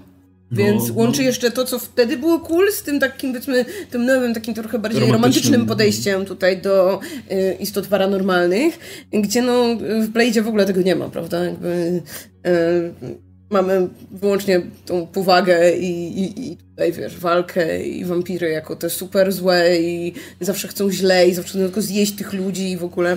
Więc y, właśnie każdy z tych, powiedzmy, kamieni milowych w opowiadaniu o wampirach wydaje mi się w- jest czymś trochę innym i fajnie będzie tutaj pogadać. No, te Underworldy myślę, że są bardzo ciekawe. To jest trochę zapomniana już seria, ale ona była... Myślę, że całkiem fajnie dokumentowała właśnie ten taki zeitgeist tego, tych, tych, e, tej pierwszej dekady lat 2000. O, tutaj Dominik pisze, że spadkobiercą Underworld było I, Frankenstein. Wspaniały To, do film. tego wróć... Opowiemy o, o o tym pogadamy. Bo to jest, y, wiecie, w dużej... y, To jest prawie to samo uniwersum, więc, y, więc warto o tym wspomnieć. Y, Jestem, jestem potworem strasznym. Ten film był- Twarzy Arona Karta, przepiękny. Ten film był jakby tworzony jako część tego samego uniwersum, ostatecznie się z tego wycofali, ale widać tutaj też podobieństwa i... Ale to też, to był dziwny film, więc też o nim na pewno wspomnimy. I ten Jay Courtney, i to w ogóle to właśnie taki... Aż szkoda że to nie jest część tego samego uniwersum, bo ja bardzo cenię sobie te Underworldy za to, że każdy kolejny film trochę odnosił się do innego trendu w kinie. I ten I Frankenstein jest tym takim, już takim, e, tymi odrzutami po Spartakusie, po, po właśnie tej takiej epoce, gdzie, wiecie, gdzie e, Sam Worthington był gwiazdą kina, nie? I odkryliśmy Jaya Courtneya dla kina. I Jay Courtney, no tak samo. I ci, wiecie, tacy nudni, e, krótko, krótko ogoleni e, lu- ludzie, którzy mieli zero charyzmy, ale pewnie, nie wiem, w sumie, nie wiem, co, chciałem powiedzieć, ale coś za nim przemawiało, ale w sumie teraz nie, nie, nie, nie jestem w stanie powiedzieć co. Znaczy dla mnie I Frankenstein ogląda się super, bo to jest właśnie taka jakby ktoś obejrzał Underworld i chciał zrobić trochę parodię. Yy, jako, jakby się, jeśli potraktujemy ten film jako, jako parodię gatunku, tego konkretnego no. gatunku reprezentowanego przez Underworld, to moim zdaniem jest super. Jest w ogóle jedną z najśmieszniejszych parodii, jakie można obejrzeć, kiedy bierze te koncepty i robi je to na serio i jest jednocześnie i parodią, ale też filmem wpisującym się w ten gatunek i to działa, nie wiem. Yy, ja się super bawiłam, na, na, jak oglądaliśmy ten film. Yy, Underworld momentami moim zdaniem trochę męczą bułę. Najśmieszniejszym Underworldem jest dla mnie właśnie Błąd Lekanów, który jest filmem tak pozbawionym w ogóle sensu istnienia, ale to więcej no. będzie w materiale. No, pogadamy sobie o każdej części, myślę. Um, no dobra. I ostatni tip, który teraz tutaj widzę przed odświeżeniem. Marysia S. Może parę słów spoilerowo o Promising Young Woman. Jakoś nie było okazji o tym filmie pogadać na napisach. Mnie absolutnie zachwycił. Na ekranie nie był brutalny, ale zmiażdżył mnie emocjonalnie. Radek powie coś o postaci Bo Barnama z perspektywy fana. Dwa osobne pytania, nie, że mają wspólne... Mają, bo, bo, tak? bo Barnum tam gra no, takiego nice guy'a. A, okej, okay, myślałam, że... Tak, okej, okay, tak, dobra, rozumiem. Bo my nie widzieliśmy jak coś jeszcze. No, jeszcze nie, cały czas odkładamy to niestety. W ogóle ostatnio mało oglądamy filmów przez to, że dużo więcej gramy, bo niestety popełniliśmy poważny błąd i zaczęliśmy grać w grę sieciową, co nie dość, że sprawia, że co jakiś czas wydajemy dużo pieniędzy na jakieś dodatki i, sez i przepustki sezonowe i tego typu rzeczy, to jeszcze trzeba poświęcać na to dużo czasu. I to nie tak, że trzeba, ale po prostu no, jak się zainwestowało trochę czasu w tę grę, to inwestujesz więcej, żeby więcej wyciągnąć z tego i mieć lepsze rzeczy i grać cały czas i wykonywać te codzienne rzeczy do zrobienia, albo co tygodniowe rzeczy do zrobienia. E, no i to niestety trochę nam odebrało czasu na oglądanie filmów, ale no prędzej czy później nadrobimy. No mi się, mi się też bardzo podobała ta e, Promising Young Woman, bo to jest fajne podejście do tych, do tych wszystkich e, e feministycznych temat, tej feministycznej tematyki, nie? I całe, kurczę, tutaj też jest ciężko o tym filmie się mówi, bo on ma no, dużo takich e, tych volt fabularnych, nie, które ci fajnie budują to, jeśli chcesz, o tym się najlepiej spoilerowo gada, nie, bo jeśli chcesz pogadać o tych wątkach, które się tam pojawiają i o tym, jak jest pokazana ta męskość, jak jest pokazana kobiecość, nie, i jak, jak można ją uzbroić, nie, w jakiś sposób i jak tam wyglądają te wszystkie kłamstwa i rzeczy z tym związane, no i cały finał, który jest po prostu fantastyczny, E, no to naprawdę to jest dla mnie kamień milowy w, w, sposobie opowiadania o takich rzeczach. Nie? I też widać tą fantastyczną synergię między reżyserką a aktorką, nie? bo Carey Mulligan robi tam niesamowite rzeczy aktorsko i ja tak żałuję, że ona nie zgarnęła tego Oscara za tą rolę, nie? bo ciężko jej będzie pobić czymś następnym. Nie? To, to jest jej totalnie magnum opus. Nie? To jest, ona tam tyle przemian przechodzi i e, ona jest tutaj tą, tą e, kobietą, która niby nie może dorosnąć, bo coś tam z przeszłości gdzieś tam w tym, gdzieś tam z tyłu głowy siedzi, E, z tym są rzeczy właśnie związane. Pojawia się Bob Burnham, który też ma bardzo ciekawą rolę, e, który nie jest nawet tak bernanowski, nie? tylko on jest po prostu, no, ma, zagrać konkretną rolę. Nie? I to jest też, jak ktoś zna Burnhama i zna jego dokonanie jako komika, jako stand-upera, to się spodziewa troszkę innych rzeczy po nim, nie? a on tutaj jest konkretnie postacią zbudowaną pod to, żeby e, dodać coś do tego filmu, żeby rozwinąć pewne wątki. Nie? I to, to jest niesamowite, jak tam wszystko się fajnie, fajnie spina. W ogóle mi się super oglądało wszystkie wywiady właśnie z FNL i z Carrie Mulligan, e, bo widać jak one to miały pod, e, w najmniejszych szczegółach miały zaplanowane, nie? żeby to dokładnie tak wyglądało, żeby opowiedzieć o tych rzeczach, żeby oddać głos tym kobietom, które no, przeszły piekło z różnych powodów, związane z, z tym światem, w jakim żyjemy, nie? I z tymi wszystkimi, wszystkim e, no, z tym wykorzystywaniem przez mężczyzn i, i tymi właśnie tematami, no, które powin, powinno się o nich mówić. Nie? I to jest fajnie, że film to robi w atrakcyjny sposób, nie? bo on wygląda fantastycznie. Zdjęcia, muzyka, e, sposób filmowania, kolory, jakie tam się pojawiają, no to, to jest niesamowite. To jest troszkę momentami nawet jak film Refna się ogląda, nie? że tam widać, było przemyślane w, na, w najmniejszych szczegółach, jak ten film ma wyglądać, nie? żeby był estetyczny, żeby cię zaciekawił pod tym względem, ale cały czas najważniejszy jest ten główny wątek, nie? to jak, o czym chcę powiedzieć, to jaki ból w tych postaciach siedzi, nie? I jak one próbują sobie z tym poradzić. No i to dąży do tego finału, który jest no, no, rozdzierający serce i fantastyczny, więc każdemu polecam. No to w ogóle Promising Moment to był u mnie top topów w tym roku, jeśli chodzi o Oscary, nie?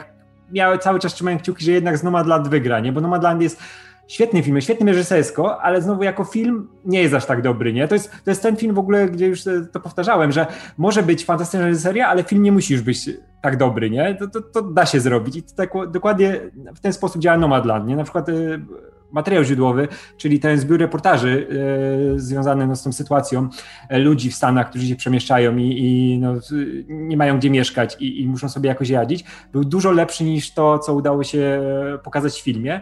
I Chloe Zhao totalnie za reżyserię, ale jako film dałbym Promising Young Woman, bo ma dużo mocniejsze przesłanie. Nie? I mam nadzieję, że ten film będzie przez wiele lat jeszcze krążył w tej świadomości y, jakiejś takiej większej i, i, będzie się do niego wracało i będzie się go rozwijało przede wszystkim, nie? że inne twórczynie pójdą za ciosem, bo to jest naprawdę, naprawdę konkretny głos, więc polecam bardzo.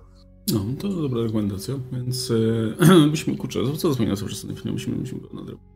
No wiem, ale jak go obejrzysz między właśnie Blade'em a I Frankenstein, no nie bardzo... Nie, nie, nie, nie, nie polecam, nie, nie tak, polecam. Tak, więc, a ostatnio jesteśmy no, w takim trochę, no raz, że tematycznie trochę pod ten materiał, który mamy nagrywać, dwa właśnie, dużo gramy, więc jak już zaczniemy oglądać film, jest na przykład środek nocy, to tak ciężko obejrzeć coś faktycznie ambitnego, ale pewnie kiedyś wróci. A to jest w ogóle tak, super jest ten film, bo on jest tak niepokojąco cool.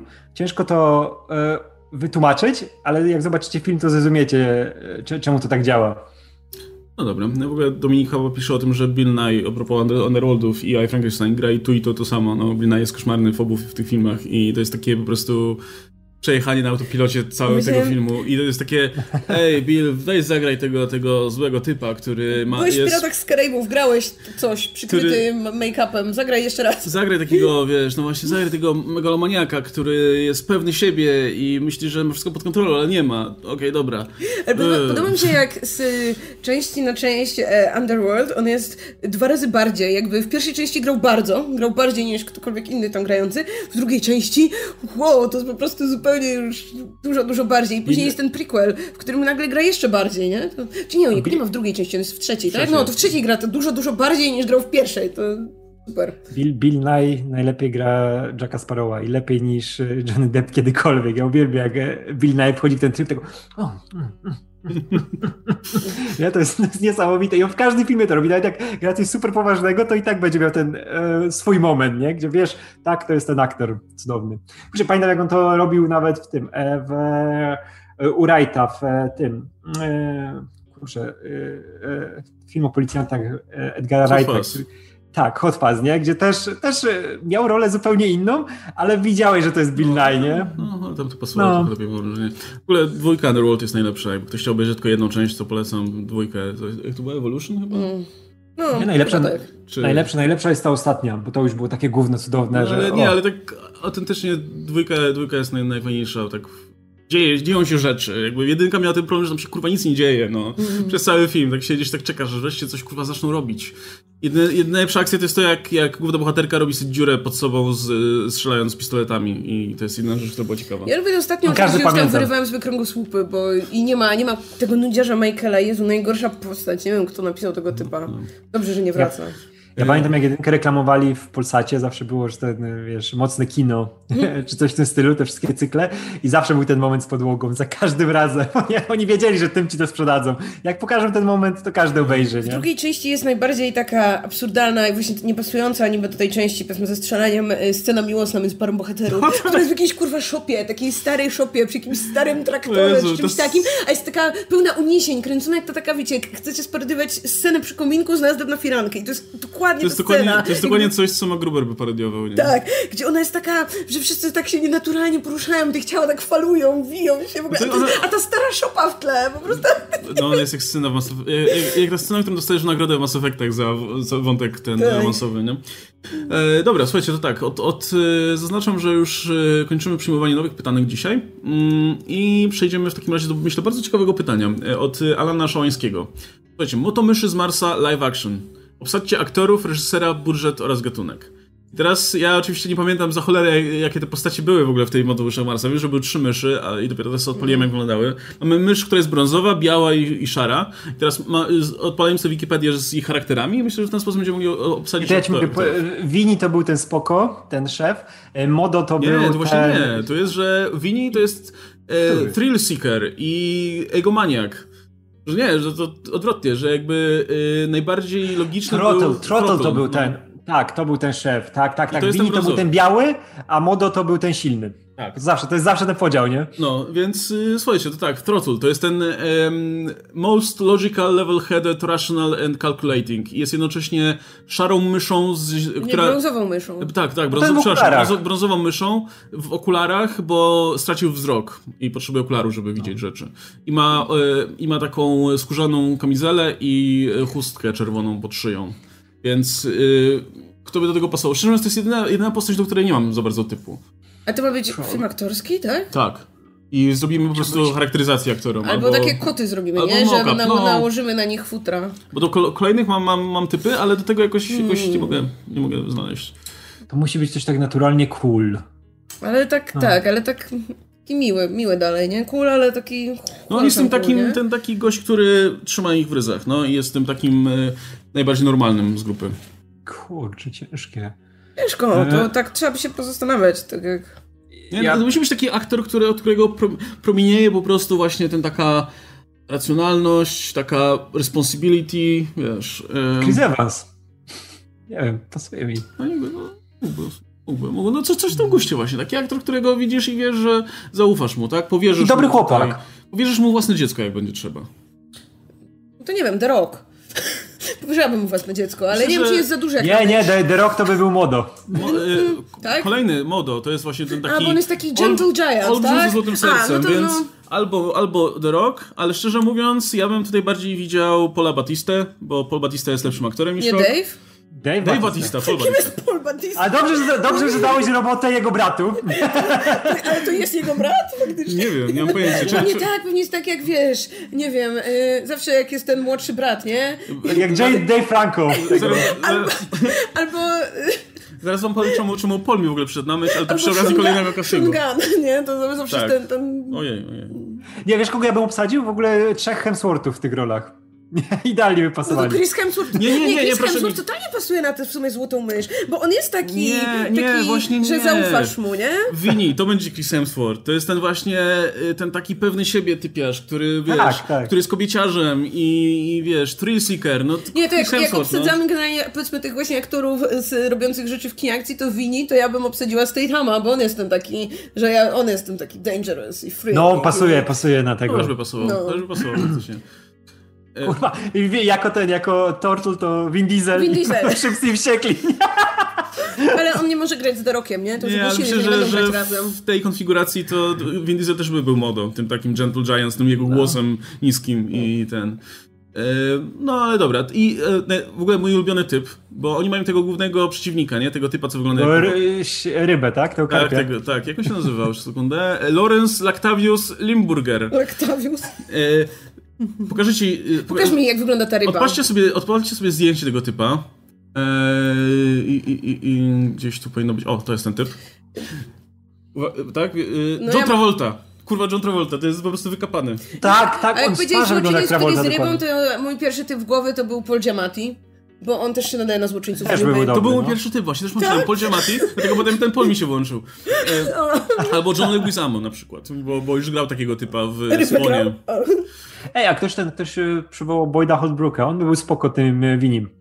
No, w sumie tak. On, on ma taką energię takiego cwaniaka No. fajnego. Wiecie, wiem kto mógłby być tym takim, tym przywódcą mysz, takim, że ten spokotyp. Ten, no, jak on się nazywał? Ten, co grał Cyclopsa kiedyś. On jest tym takim... James Marsden, tak. No. Tak, okej, dobra, mamy. Wiesz, że on by nie zdobył nigdy laski, ale jest porządnym typem, Tak, nie? I wiesz, że wystąpi w tym filmie.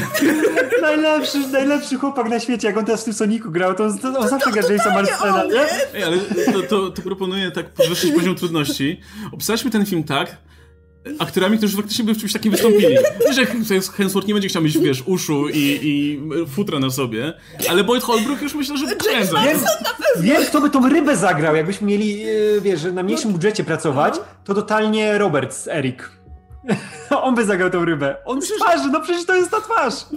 Eric Roberts. Ja myślę, że, To tak, był jeden z tych 67 filmów w roku, w którym by zagrał. ja myślę, że do, tego, do Myszy z Marsa i tak byś Johna Travolta wyciągnął bez problemu.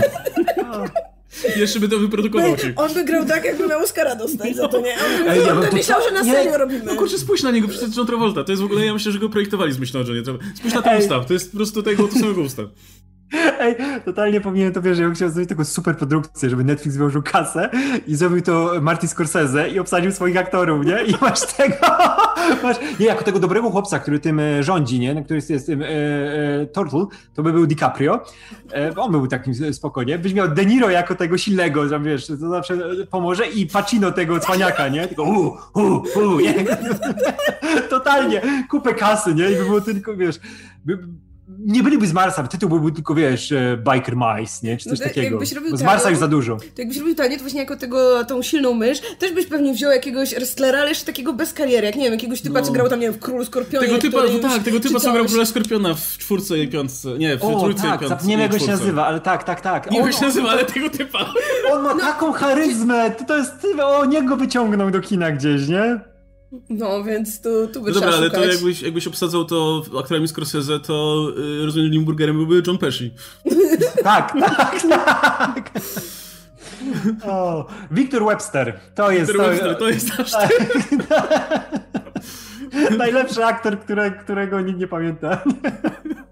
Ej, pamiętasz, jak my mamy ten odcinek o, o Król Skorpionie i tam jest tyle miłości do Wiktora Webstera, który chyba nigdy nie dostał, nie? To jest cudowne. Ja, myślałem, że on to kiedyś zobaczył i po prostu, żeby e, przetłumaczył sobie automatycznie na YouTubie tymi napisami. I... Takim łamanym, wiesz, Ej, no, kurczę, łamane tłumaczenie, a mu zaciek. Ja przepraszam, ale to był najlepszy Król Skorpion te, te czasy, nie? Ale ja myślę, no, że, myślę, Webster cudowny. Ja myślę, że w ogóle z naszego materiału się wylewa miłość do takich po prostu postaci kina, które mm. nigdy by się nie spodziewały tego, że gdzieś w Polsce jest podcast, gdzie po prostu ludzie się jarają ich twórczością. Kiedyś, kiedyś, nie wiem, za ileś lat musimy nagrać taki odcinek już pewnie, nie wiem, u schyłku twórczości dla Shonagana, bo my jesteśmy wielkimi nieironicznymi fanami no. Shonagana. Myśmy kiedyś całą noc, kiedy oglądaliśmy na YouTubie, co robi Shongan. Ja regularnie śledzę jego życie na Instagramie. No, nie, ja zawsze oglądałam, jeszcze nie wiedząc, że Shongan to Shongan, to oglądałam Gilmore Girls, gdzie też był super i kiedyś nagramy coś pewnie, że ten niedoceniany Gun.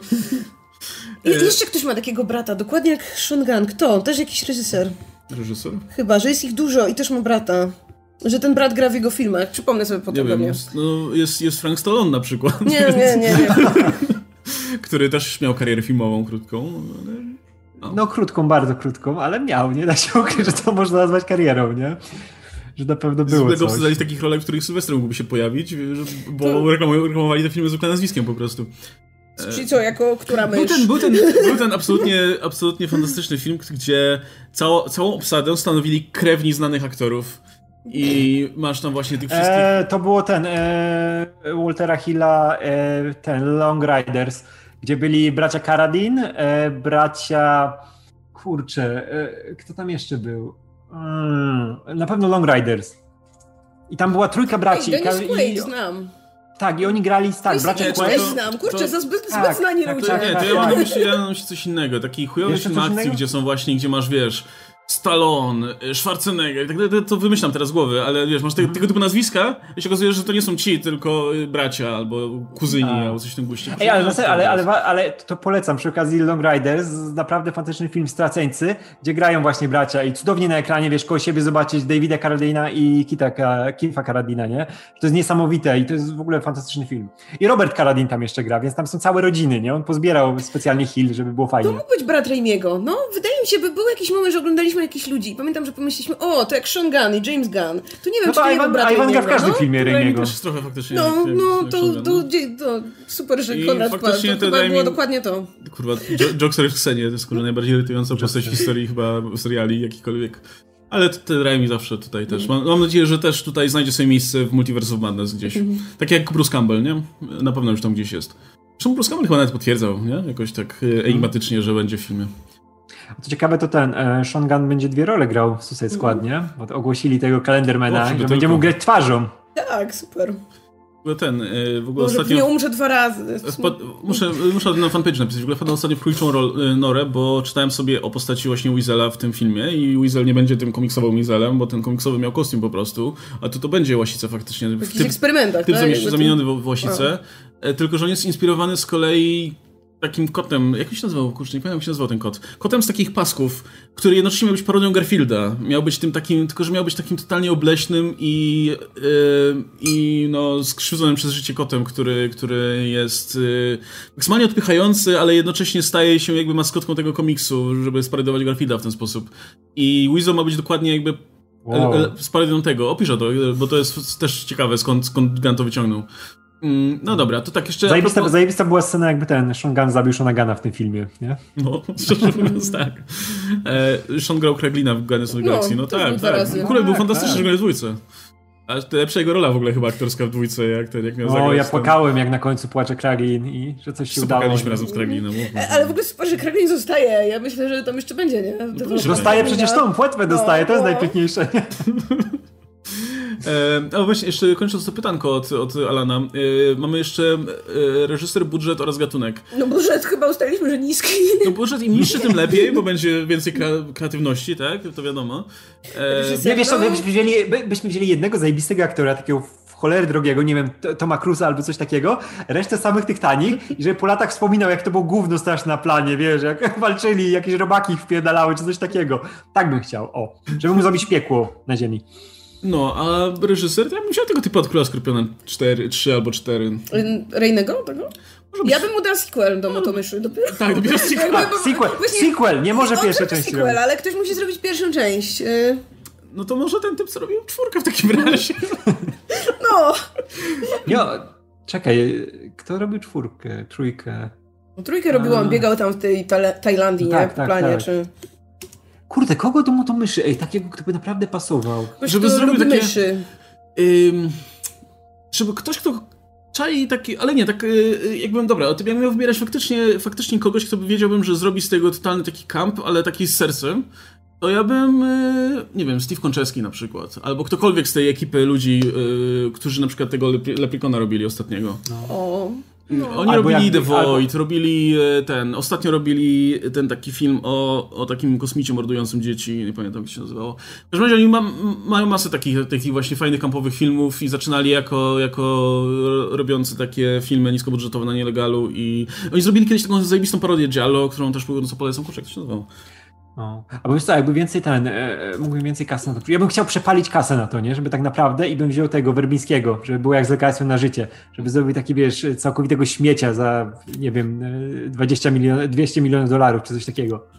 No jakbyśmy to robili 20 lat temu i wszystko byłoby z tektury, to mój ulubiony reżyser włoski Luigi Cozzi, żeby tam był, wiecie, kosmos w tych myszach. To musiał z emerytury Bo, to, Wiecie, i... one są z Marsa, tak? Więc dorzućmy ten piękny planety, te gwiazdy Ale... przebijające przez materiał. To... Yy, nie Kończyski, Konstański. O, Konstański, Steven Konstański. Yy, no i to jest, yy, to był mój typ. No, ale to y, Koci to by musiał tak zrobić w tym starym stylu, żeby tam wszystko wyglądało, wiesz, te nie, niebo z kolorowymi gwiazdami. No tak, i te takie efekty te motomyszy, no i... No. Y, no i o, właśnie, Konstański jest częścią grupy Astron 6 z Adamem Brooksem i Jeremy Gillespie i ktokolwiek z nich mógłby to robić i myślę, że zrobiliby świetną robotę. E, ostatnio zrobili film, którego jeszcze nie widzieliśmy, Psycho Gorman i to musimy sobie zobaczyć, bo to, to wygląda to super. To jest tak, że e, e, jakieś, jakieś, jakieś, jakieś dziecko znajduje E, e, artefakt do kontrolowania takiego kosmicznego potwora, którym po prostu chodzi i morduje ludzi dookoła. Plakat wszystko, wygląda super. Wszystko oczywiście jest praktycznie robione i nie ma CGI i tak dalej, jest, jest super. Plakat wygląda jak jeden z tych filmów, które zapraszałem do podróżowania. No. Podoba mi się. No i oni robili tego Epicona, ale robili ten. I e, jeśli ktoś lubi Giallo, a propos tutaj naszego materiału o tym, o e, Malignam, który będzie na kanale jutro o 20, no to oni zrobili fantastyczną parodię Giallo, nazywa się The Editor e, i, i jest, jest super. E, tam, tam w ogóle Udo Kier gra i Paz de la Huerta. I, on i też jest... by zagrał w Motomyszach, myślę, nie? On też mógłby no, grać tego rybę, pana rybę. Totalnie mógłby zagrać. On albo Thomas Kretschmann. Nie wiem, Tomasz Kryszman tak. jeszcze za młody. Ja, on jeszcze może nawet jakąś mysz by się załapał, nie? Czekaj, Tomasz no, jako ta silna mysz mógłby być. Prawie dobrze napisałeś. On, Tomasz... Tomasz Kruczan? Tomasz Kretschman. Czy on nie gra przypadkiem w... E, Przez te, te, te, to też chyba Hamasz, no właśnie. No. E, wydaje mi się, że go będziemy widzieć niebawem w... w już patrzę w czym. King Kong, King Kong. To stare rzeczy patrzysz. Frankenstein. Nie, nie, nie, patrzę właśnie na stare rzeczy. A, będziemy oglądać stare rzeczy, dobrze. Dracula 3D, Valkyria, Bionic Woman. Kurczę, to jest filmografia. Have No Fear, The Life of Pope John Paul II. Ej, gra papieża. No, papieża Jana Pawła II. Ej, ale Thomas Kretschmann? No, no, Ostatnia osoba, którą no, by się wsadził. Ej, muszę zobaczyć. Pope... A nie, my go przecież O, widzieliśmy o, dopiero co. No, Widzieliśmy go w Blaze 2, no tak. I tak, zajebiście wygląda, kurczę. Miał tego Nie- głównego złego, nie? To było on? Eee, No, wiecie- nie, Dziś to by był Bill Nye. Ty totalnie nie, Ale nie, no widziałeś. Wiesz, że jak, jak, wiesz, jak, jak e, David Goyer obsadza głównego wampira, to obsadza kurwa tego łysego typa, jak on się nazywał. E, Dominik Purcell. No, Dominika Purcella po prostu odrzut kolejny po, po tych spartakusowych klimatach. A jak Guillermo del Toro obsadza głównego wampira, to bierze Tomasa Kretschmana, który kurczę brzmi nawet jak wampir, no. No, Ale on był najlepszy papieżem. Dracula. A nie, czy on, on nie grał Drakuli. Grał Drakulę, grał Drakulę, nie? No, No, no grał Dracula. Argento. No, znaczy no. to wiedział co dobre, No. nie? Wiedział, że do kogo obsadzić. Potem po latach grał e, tego Van Helsinga w serialu. No. Kurczę, ciekawe. A Tam to tam w widziałam. tym... No, musimy, musimy kiedyś sobie powtórzyć jeszcze tego Dracula koniecznie. Tylko, No. Bo tam jeszcze grał Rutger Hauer w jednej z jego ostatnich ról, nie? Więc... E, Dobra, słuchajcie, to tak, wracamy tutaj jeszcze do naszego... O, właśnie, mieliśmy mówić o tych Transformers. Radek, e, obejrzeliśmy. W ogóle tak, przepraszamy Konrada, że, że nie zrobiliśmy w sumie tego tydzień temu, bo stwierdziliśmy, że poczekamy, bo Oscar będzie. Nie ma dzisiaj też Oscara, ale stwierdziliśmy, że dobra, no nie będziemy ci kazać czekać, nie wiem, kolejny tydzień, a pewnie jeszcze kolejny, bo, bo zdaje się, że Oscar za tydzień pewnie też jeszcze nie będzie. Nie, będzie. Będzie? Miałem skończyć w tym tygodniu. No to najwyżej go, go podpytamy jeszcze. Natomiast y, ja stwierdziłem, że dobra, to oglądamy, oglądam ten, ten pierwszy odcinek i dopiero w ogóle się zorientowałem, że jeśli chodzi o, to, o twoje życzenie obejrzenia Transformers y, Prime Darkness Rising, to dopiero się zorientowałem, że to jest w ogóle, y, chodzi tutaj o serię Transformers Prime, której pierwszych pięć odcinków stanowi jakby całość i to jest nazwane właśnie Darkness Rising. No i obejrzałem fragment tego, nie obejrzałem całego, niestety nie zdążyłem, ale obejrzałem, obejrzałem trochę. I dopiero się zorientowałem, że w ogóle to jest pozycja z 2010 roku. Ja myślałem, że to jest coś nowego w ogóle, nie? I tak z 2010 roku. Więc jak odpaliłem na początku i się odpaliła ta animacja 3D, która wygląda średnio na dzisiejsze standardy, ale myślę, że na, na 2010 to wygląda naprawdę nieźle. E, I powiem szczerze, oko się do tego przyzwyczaja, szczerze mówiąc. E, I szczerze mówiąc, no obejrzałem to. Okej, no jakby początek nie jest specjalnie jakoś, nie dzieje się jakoś bardzo dużo, no ginie The Rock, e, i bo Rock tam podkłada głos e, jednemu z Transformerów, ale ginie Tak, bo- błyskawicznie. tak Cliff, Cliffjumperowi i to jest to zresztą jak mówiłeś, że, że oglądamy, nie? To ja sobie sprawdzam i szukam, nie? Bo mam jej, dobra, jest Prime, ale gdzie jest ten, o którym mówimy, nie? Tam coś Darkness, coś, nie? I szukam, szukam, a później mówisz, nie, to jest pierwsze odcinki tego Prime, nie? Ja mówię, kurde, no przecież ja to oglądałem dekadę temu, nie? I wiem o co chodzi. I jeszcze wtedy ci mówię, ej, to jest tam, gdzie na początku ginie The Rock, bo ja to oglądałem dla The Rocka dekadę temu i się okazało, że The Rocka tam dużo nie było, nie? No. No i to jest, i to jest w ogóle fascynujący projekt, nawet nie chodzi, nawet nie patrząc tylko i wyłącznie na to, co się dzieje fabularnie w tym, ale jakby wszystkie te pozakulisowe rzeczy, bo to jest coś, co próbuje być trochę takim pomostem, mam wrażenie przynajmniej, między y, tymi filmowymi Transformerami Michaela Bay'a, a bardziej klasycznymi ujęciem tych, tych postaci, bo z jednej strony mamy te takie designy tych Transformerów, które przypominają bardziej te filmowe niż te klasyczne. No, Optimus Prime ma tą twarz dziwną i w ogóle. Poza tym e, fabuła jest taka bardzo podobna, że mamy te transformery na ziemi, one chronią ludzi, jest ich tylko kilka i mamy tych nastolatków, który, wokół których się kręci akcja trochę, co, e, co jest moim zdaniem akurat nie, nie najgorszym pomysłem. e, To, to działa, mam wrażenie, zwykle. No ale z drugiej strony jakby to jest też inaczej zupełnie pisane niż, niż, te, niż ten Transformer Bay'a. Nie, ma, nie, nie masz tego humoru takiego niskich lotów, który tam był w, w, w tych filmach. Nie masz tych dowcipów z tego, że o, dwa roboty gadają jak e, przeciętni czarnoskórzy. Parodie, wiesz, czarnoskórych ziomków z getta, nie? E, albo nie wiem, nikomu pies nie, nie, nie ten, nie... Y, y, nie przymija się do nogi, ani w tym guście, nie? I ogląda się całkiem sympatycznie, tylko ja mam wrażenie, że to jest, jest, nie wiem, albo jestem za stary na to, albo po prostu nie jestem, nie mam żadnych emocji względem Transformerów, więc to tak oglądałem i tak trochę mi przeleciało. I wygląda okej. Pokazałem, pokazałem to komuś, jeśli ktoś lubi Transformery, ale mnie, mnie to jakoś specjalnie ruszyło. Nie wiem, czy masz jakieś wspomnienia związane z tym serialem? Ja tylko całego nie oglądałem. Pamiętam, że finał jeszcze oglądałem, bo finał był naprawdę zajebisty i, i było fajne podsumowanie całości, ale nie oglądałem wszystkich odcinków i też oglądałem ten początek e, i no to na pewno było lepsze niż te filmy Beja, nie? Bo tutaj było też No większe jest, skupienie się na, naprawdę. przede wszystkim większe skupienie się na postaciach, nie? Że Arsi w końcu jest prawdziwą postacią, dostaje kupę miejsca, jest rozwinięta, e, fantastyczny jest re, e, ten e, Ratchet e, wersji tego... Mm, Jeffrey Combsa. tak, Jeffrey'a Combsa i to czuć, czuć animatora tam totalnie, nie? Że to jest Herbert Wells, to nie jest Ratchet, ale to, to robi fajne wrażenie, że widać, że te postacie są różne. Tak jak w filmie, w filmach Baja, Beja to wszystko było z pomieszaniem, z poplątaniem. To się taka jedna masa wydawała, nie? Te postacie. Wiadomo, że Optimus się wyróżniał, ale reszta... Optimus no i Mumblebee, bo był żółty. Tak, tak, tak, tak, tak, bo tym, tym się film sprzedawało, a reszta była po prostu w tle, nie?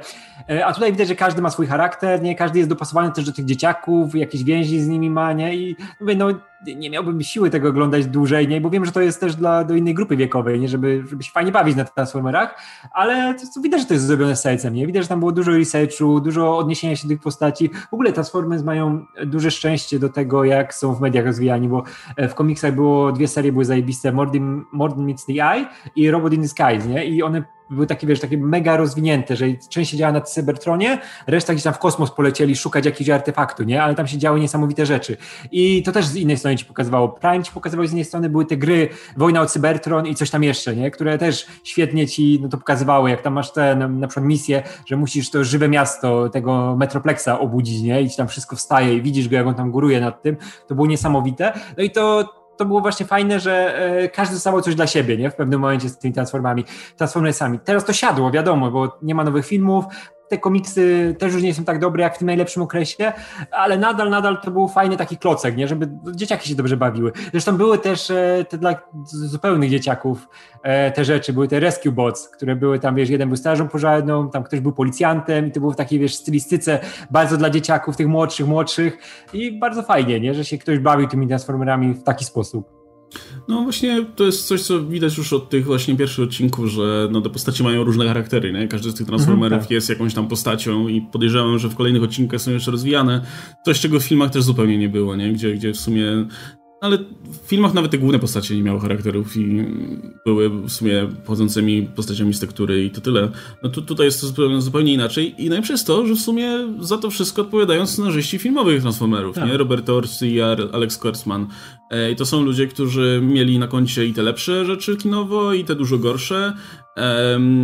a jednocześnie i podejrzewam, wiesz, podejrzewam, że jakbyśmy dostali od, na samym początku od Konrada info o tym, że no, bo to robili ci sami scenarzyści co filmy, to ja bym miał trochę opory jednak, żeby w ogóle cokolwiek tutaj sprawdzić. E, ale widać, że jakby pewnie zupełnie czego innego wymagało od nich te filmy i zupełnie czego innego wymagało od nich serial, gdzie pewnie mieli trochę więcej swobody i mogli te postaci pisać tak jak chcieli, nie? Więc e, no nie powiem, nie powiem żebym, nie, nie, żebym nie polecał tego, tego nikomu na pewno, nie? Wygląda, wygląda porządnie. I nawet mówię, nawet mówię, ta animacja, która na początku może się wydawać archaiczna przez to, że no jednak trochę się postarzała, Potem się przyzwyczajasz do tego. Tym bardziej, że tak w większości oglądasz te, te jednak te roboty, więc to, to nie przeszkadzasz tak bardzo. Nawet projekty postaci ludzkich są ok, bo, bo są takie kreskówkowe mocno, nie są realistyczne, nic takiego. No, więc, więc jest ok, jak najbardziej. Eee, I seriale najbardziej... No tak, ja, jak wpisałem na Netflix Transformers, tam mi wyskoczyło fuj rzeczy w ogóle. Jakieś Transformers, Wojna o, o Cybertron, Transformers, coś tam jeszcze, jakieś odrodzenie, mm. jakieś coś tam. To większość była, z tego co widzę, większość była oparta o te klasyczne projekty, o tą pierwszą generację, więc Podejrzewam, że e, tak jak rozmawialiśmy e, swego czasu o tych filmach nadchodzących, czy tym filmie nadchodzącym w zasadzie, gdzie ponoć też mają nawiązywać do tej pierwszej generacji, podejrzewam, że będą szli w tym kierunku, żeby, żeby odróżnić się jednak od tych filmów. W tym filmie to w tym, w tym nowym, nowym filmie ma być w ogóle nawiązanie do Beast Wars, bo ma być Optimus naczelny i, i tego typu rzeczy. No. Jak nasz Optimus wyborny. tak. Długo opowiadać. Dobra, to tak. mamy, mamy półtorej godzinki równo, to jeszcze na koniec te dwa krótkie pytanka. Mikołaj Jaskinia, czy myślicie, że Warner Bros. zorientowałoby się, gdyby Villeneuve zamiast serialu do Dune, sequelu, sequelu do Dune zakranizował jakieś dzieło Herberta, ale Zbigniewa? go, go totalnie, totalnie. Proszę coś Zbigniewa Herberta od Villeneuve'a jestem ciekaw tego. Wiemy, że jest na pewno jakieś alternatywne uniwersum, jakaś alternatywna rzeczywistość, gdzie Villeneuve reżyserował coś Herberta, tego Herberta, naszego Herberta, Herberta Polaka. Tak, i tak się nazywa film, Herbert Polak. Herbert Polak. A to byś musiał kogoś jako pana Kogito obsadzić. Jak tego, e, Toma Hardiego. Nie no, tego typu od Kula Skorpiona. Nie no, jak dla mnie może zostać ta obsada z Duny, nie? Tylko upchnijmy ją teraz do filmu na podstawie Zbigniewa Herberta. W sumie tak. Jason Momoa zagra pana Kugito, nie? O, no. On by też pasował na jakąś mysz, ale pewnie by nie przyszedł. Bo o, kurwa, on, nie? on jako Wini byłby idealny, no. W sensie, że chodzi o nie, nie mielibyśmy budżetu, nie to, żeby nie przyszedł, bo nas no. nie lubi. Czy... No, jakbym miała wszystkie pieniądze świata, to totalnie grałby w moim filmie mysz. By zagrał wszystkie trzy myszy najlepiej. Ale tak, właśnie, w ogóle, wziąć tych trzech myszy, tych takich trzech, wiesz, tych, tych gigantów. Wziąć The Rocka, Batistę i, i tego, i, i Momoe i nie grają myszy. I bez tego, bez tego moka po prostu ucharakteryzować ich na myszy i nie grają, nie? To totalnie, totalnie, to totalnie wyglądało jak ten Bambi z SNL z e, The Rockiem. Dokładnie. Był ten nos przylepili tylko i już jesteś myszą na roku. Rokuj, rób swoje. Kręć. W ogóle wiesz i Bez ten... scenariusza, po prostu mówcie rzeczy, nie? I ten, no i reżyseria Paul Fig i wchodzi bez scenariusza. Daj, mówcie cokolwiek, nakręcimy, co, coś z tego będzie. Ej, ale jakby, jakby ten rok to robił bez scenariusza, to było od razu pierwsze, co to by wyjął tą swoją e, termanę i reklama, nie? Zimna, nie? No, najlepsza. E, I dobra, ostatnie pytanko na dziś. Aleks Sapek, e, czy lubiliście w dzieciństwie jechać na kolonie? Jeździć na kolonie chyba. Tak. Ja nigdy nie byłem. Ja nie byłem na koloniach też. Ja byłem harcerzem, jeździłem na rajdy i na takie rzeczy na rajdy. Ja teraz chodzę na Teraz się szukujemy na, na rajd. Nie, no rajd no jeszcze nie. Dopiero dungeon. Ale jakby nie, ja właśnie, ja raz w życiu byłam na rajdzie z harcerzami, nie będąc jakby w harcerstwie i to już było w liceum i wspominam to jako kurwa traumę. Najgorsze trzy dni w moim życiu. Jedyne rajdy, e, Musieliśmy byłem... chodzić z plecakiem, żeby nosić tam konserwy i no, najlepsze. spać, spać w remizie i nie było wody i generalnie pożoga. Ale pamiętam, że kole nie były fajne i ja lubiłam jeździć. I tak dużo, ja sporo jeździłam, tak w każde wakacje to co najmniej, nie wiem, dwa razy. Zdarzały się nieudane, pamiętam. Kiedyś y, dziś nie wiem czemu moi rodzice stwierdzili, że będzie super, jak pojadę na trzy tygodnie do Ciechocinka i wiecie, co można robić z, y, z jakby, no wiecie, młodzieżą szkolną w Ciechocinku? To samo, co ze starymi ludźmi, więc chodziliśmy dookoła tężni, żeby wdychać A byliście sól. na dancingu?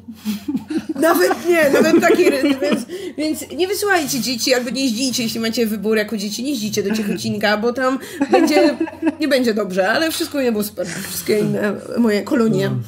Jedyne rajdy, na jakich byłem, to były takie szkolne rajdy, takie pseudo-rajdy w sumie, które polegały po prostu na tym, że o, idziemy przez jakiś czas, a potem jak już wszyscy umierają, no to wracamy. A, I... nie, to ja... To ja Wszyscy wracali? Wracało tyle, ile wyszło? Nie wiem, ja starałem się wracać zwykle. To ja lubiłem te spanie po lasach, yy, odciski, rzucanie w dziewczyny mielonką. A, cudowne czasy, dobra. Szałasy jak się robiło, wiesz, dobrzy harcerze wykarczowali drzewa, jakie żeby szałas zrobić zamiast pozbierać suche, nie? Jest byłem najgorszym harcerzem na świecie.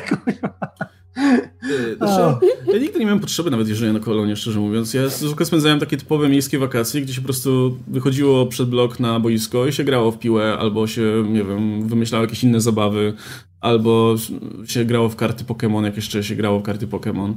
I szczerze mówiąc, zwykle, zwykle wyciskałem tyle z tych, z tych wakacji, że jakbym miał jechać na kolonie, to byłbym zły na to, że nie mogę tutaj zostać w, do, w domu i wyjść na dwór i po, ja, pograć piłę z kolegami. Więc, no ale polubi. Widzę, że y, Revolver Soul pisze, że Jonathanem zamiast, Jonathanem zamiast Momoe. Ja, ja przeczytałem najpierw Cerę i Michaela Serę i pomyślałem sobie, że kurczę, że jakbyśmy mieli tą trójkę właśnie tych takich zapaśników w, roli, w rolach myszy, no to Michael Sera mógłby być tym ich wilanem na przykład. Panem rybą. No. tak go tak charakteryzować odpowiednio i myślę, że dałby radę. Ewentualnie, no nie wiem, by przytył specjalnie do roli, jak, jak wiesz, nie, to wiesz, to, to, nie, nie, nie, to, to powinno być ten, e, adaptacja Kleszcza, tam obsadzi, wiesz, jako kleszcza i ten jakiś, jakiś wrestlerów, a Michael Cera by zagrał krzesło w stylu Chip and Dale, totalnie. jest idealny, gabarytami pasuje, bez, bez, wiesz, CGI. O, teraz wszyscy chodzą na Raid Shadow Legends, to prawda, teraz zdecydowanie. I jeszcze jedną rzecz, do której się odniosę. Ja byłem na tężni Wrocławiu tydzień temu. Byłem kiedyś na tężni Wrocławiu, ładnie jest tam, polecam. Jeśli ktoś by był w okolicy, to tam jest tak sympatycznie za okiem. Nie ma tylu ludzi, co w Ciechocinku. Ktoś chce powdychać trochę soli, to można. No. Jezu, sól, najgorsza rzecz. Nie no, fajne jest takie powietrze z solą, jest no. takie przeczyszcza. Drogi oddechowe. Yy, mamy ten, yy, jak typowi Polacy trzymamy rzeczy w pojemnikach po innych rzeczach. Lampę więc, solną? Więc kiedyś, nie, nie, kiedyś, yy, tak, kiedyś, kiedyś ktoś z nas kupił, takie są lody, nie wiem, koral, czy tam kogoś nazywam się tam lody jak dawniej, coś tam. Coś tam. I mają takie, takie zakręcane pudełeczka plastikowe, więc one są super na sól, bo sól niszczy większość pojemników. Nie można trzymać soli w metalowym pojemniku, więc teraz stoi w kuchni sól i jest napisane smak dzieciństwa. I po prostu jak to dzisiaj zobaczyłam, to trauma. No, ale pojemnik jest przezroczysty, więc nie ma tej, tej traumy, kiedy na przykład lodów w zamrażarce, otwierasz tam koperek, nie? Więc... No by nie stała w zamrażarce, no, chociaż tyle. No nie. No dobra, słuchajcie, na tym będziemy kończyć. Jeśli były jakieś pytanka specjalne, to już nie odświeżam. Jeśli były jakieś pytania dodatkowe, no to zaczniemy od nich kolejny odcinek. E, oczywiście możecie zadawać też pytania między naszymi odcinkami, wtedy po prostu zaczniemy sobie od nich. Albo tak jak teraz przemieszamy trochę, żeby też nie chcemy, żeby osoby, które zadają od razu pytania, musiały jakoś długo czekać. E, no, więc za tydzień, za tydzień będzie kolejny Q&A. Miejmy nadzieję, że już z Oskarem też w składzie. Natomiast e, jeśli chodzi o właśnie kolejne materiały, no to... E, Jutro schodzi embargo na y, podróż do dżungli. Ale wyprawę nie, do dżungli. Wyprawę do dżungli. Wyprawę do dżungli? Tak, tak wyprawę okay. do dżungli jest Ale, ale że nie, nie, raczej nie wyrobimy się z publikacją tego materiału, to zostawimy to na środę, na 20 standardowo. Natomiast jutro poleci nasz materiał z Radkiem o y, Malignant i o Jamesie Wanie ogólnie. I tam w sumie te, było tyle tematów poruszonych naraz, więc y, tam jest nie tylko o tym, więc polecamy gorąco. No, a w środę będzie wyprawa do dżungli i jak dobrze pójdzie, no to w czwartek pogadamy o Underworldach i w piątek wtedy byśmy to publikowali, zobaczymy, czy się wyrobimy. Jak nie, to pewnie coś innego wtedy w to miejsce no, Jeszcze ten, ten z Oscarem będę tego Himena robił. No właśnie, jeszcze, no. jeszcze jest ten zapowiedziany odcinek o Himenie, e, czy, czyli Himenie, o Władcach Wszechświata. Masters of the Universe. No. E, Chcę wspomnieć o tych, o filmie jeszcze przy okazji, bo to jest też cudowna perełka swoich czasów i Frank Langella Który... jako, jako szkieletor jedna z lepszych ról. Szkoda, że Oscara nie dostał wtedy. Też nie, też nie było Himena w tytule. A też nie było Himena w tytule. Było, no. To, A wiesz, on to, on to dla dzieciaka Frank Langella zrobił, nie? Całkowicie, żeby go zobaczyć. Później zobaczył ten film i mówi, kurwa mać. Ale dziecko się cieszyło, dziecko się cieszyło. Ale nie, dzieciak, wiesz, to było najlepsze, że on to zrobił dla dzieciaka, żeby zagrać w takim filmie, że na podstawie, wiesz, marki, którą dzieciak lubi, dzieciak poszedł do kina i zasnął. No, może no. po lat później obejrzał, nie wiem, na, coś ja na kasecie. ja byłbym super dumny, jakby, jakby ktoś z moich rodziców zagrał w, w Szkieletora. On był idealnym szkieletorem, kurczę. No. Mm. Szkoda, że, szkoda, że ten make-up po prostu nie, wiesz, nie, nie, nie dostarczał, ale aktorsko super. Polecam gorąco. Dolph Langer jako He-Man swoją drogą też najlepszy casting. Tutaj, e, czekaj, wspomnieliście niedługo o słowach Roka na temat Diesela? Nie, nie będziemy o tym gadać. Ja to, wiesz co, ja mam... Ja nie śledziłem, ja myślałem, że oni się ostatnio pogodzili. Nie, bo jakiś, ktoś go zapytał w wywiadzie i i rok coś tam powiedział ha, ha, ha, ale potem powiedział, że o, życzę mi wszystkiego dobrego, ale nie, bo Vin potwierdził, że nie zagrałem już razem. Więc. Vin Diesel powiedział, że o, że tyle, że tam wychodziło z tego w taki oczywiście swój sposób dieselowski, powiedział, że dużo się od niego Rock nauczył, nie? I A, zrobił no, z niego no. aktora dobrego, nie? A Rock no, powiedział, że mm. tylko wyśmiał to, no, nie? Tak. Śmiał się długo, a później powiedział, że on im tylko życzy szczęścia w kolejnych filmach, 11, 12, E, tylko już nie z nim, nie? No, bardzo, no, bardzo dyplomatycznie, ale wie wiadomo, tak. że jednak coś nie, nie bangle. Możemy o tym wspomnieć, bo ja, ja mam opinię na ten temat, uważam, że bardzo dobrze. Te, e, Rok zrobił to, co miał zrobić w tej serii i już no. nie jest potrzebny. Więc ten, ja mam e, z Jankiem, nagrywaliśmy podcast wczoraj, jutro może będzie i tam też przyznawałem rację Rokowi, bo dwa słowa o tym mówiliśmy. Wiesz, że dobrze, że wyjaśnił. Ja lubię wina, lubię to, co robi serią, ale win nie powinien się za dużo wypowiadać. Bo... Znaczy, winowi by się przydał taki reality check trochę, nie? I tak, tak, tak, jakiś materiał o, nie wiem, o jakichś jego relacjach na Instagramie, czy gdzieś tam, gdzie, o Jezu, to było tak, takie tak, super tak. weird. Nie wiem, może dlatego ja mam taki problem z no. winem w, właśnie w Fast and Furious, bo dziwne, no. zawsze oni myślą o tym super creepy typie. typie i...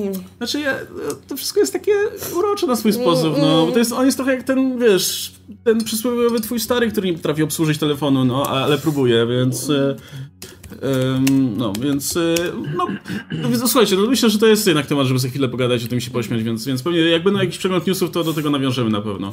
Jakby ktoś chciał zobaczyć ten materiał, o którym mówi Marta, to wklejamy tutaj e, i, i Wyłączę nam się tutaj. Pewnie usłyszeliście kawałek. Nie szkodzi. Dobra. Więc y, no, na tym będziemy kończyć, myślę. My zostawiamy was z materiałem do obejrzenia. Z Willem Dieselem. Z Willem Dieselem, tak. No, a my się widzimy już jutro e, o 20, potem w środę o 20 i w piątek o 20 i potem w poniedziałek też o 20. Trzymajcie się. Do zobaczenia. Cześć.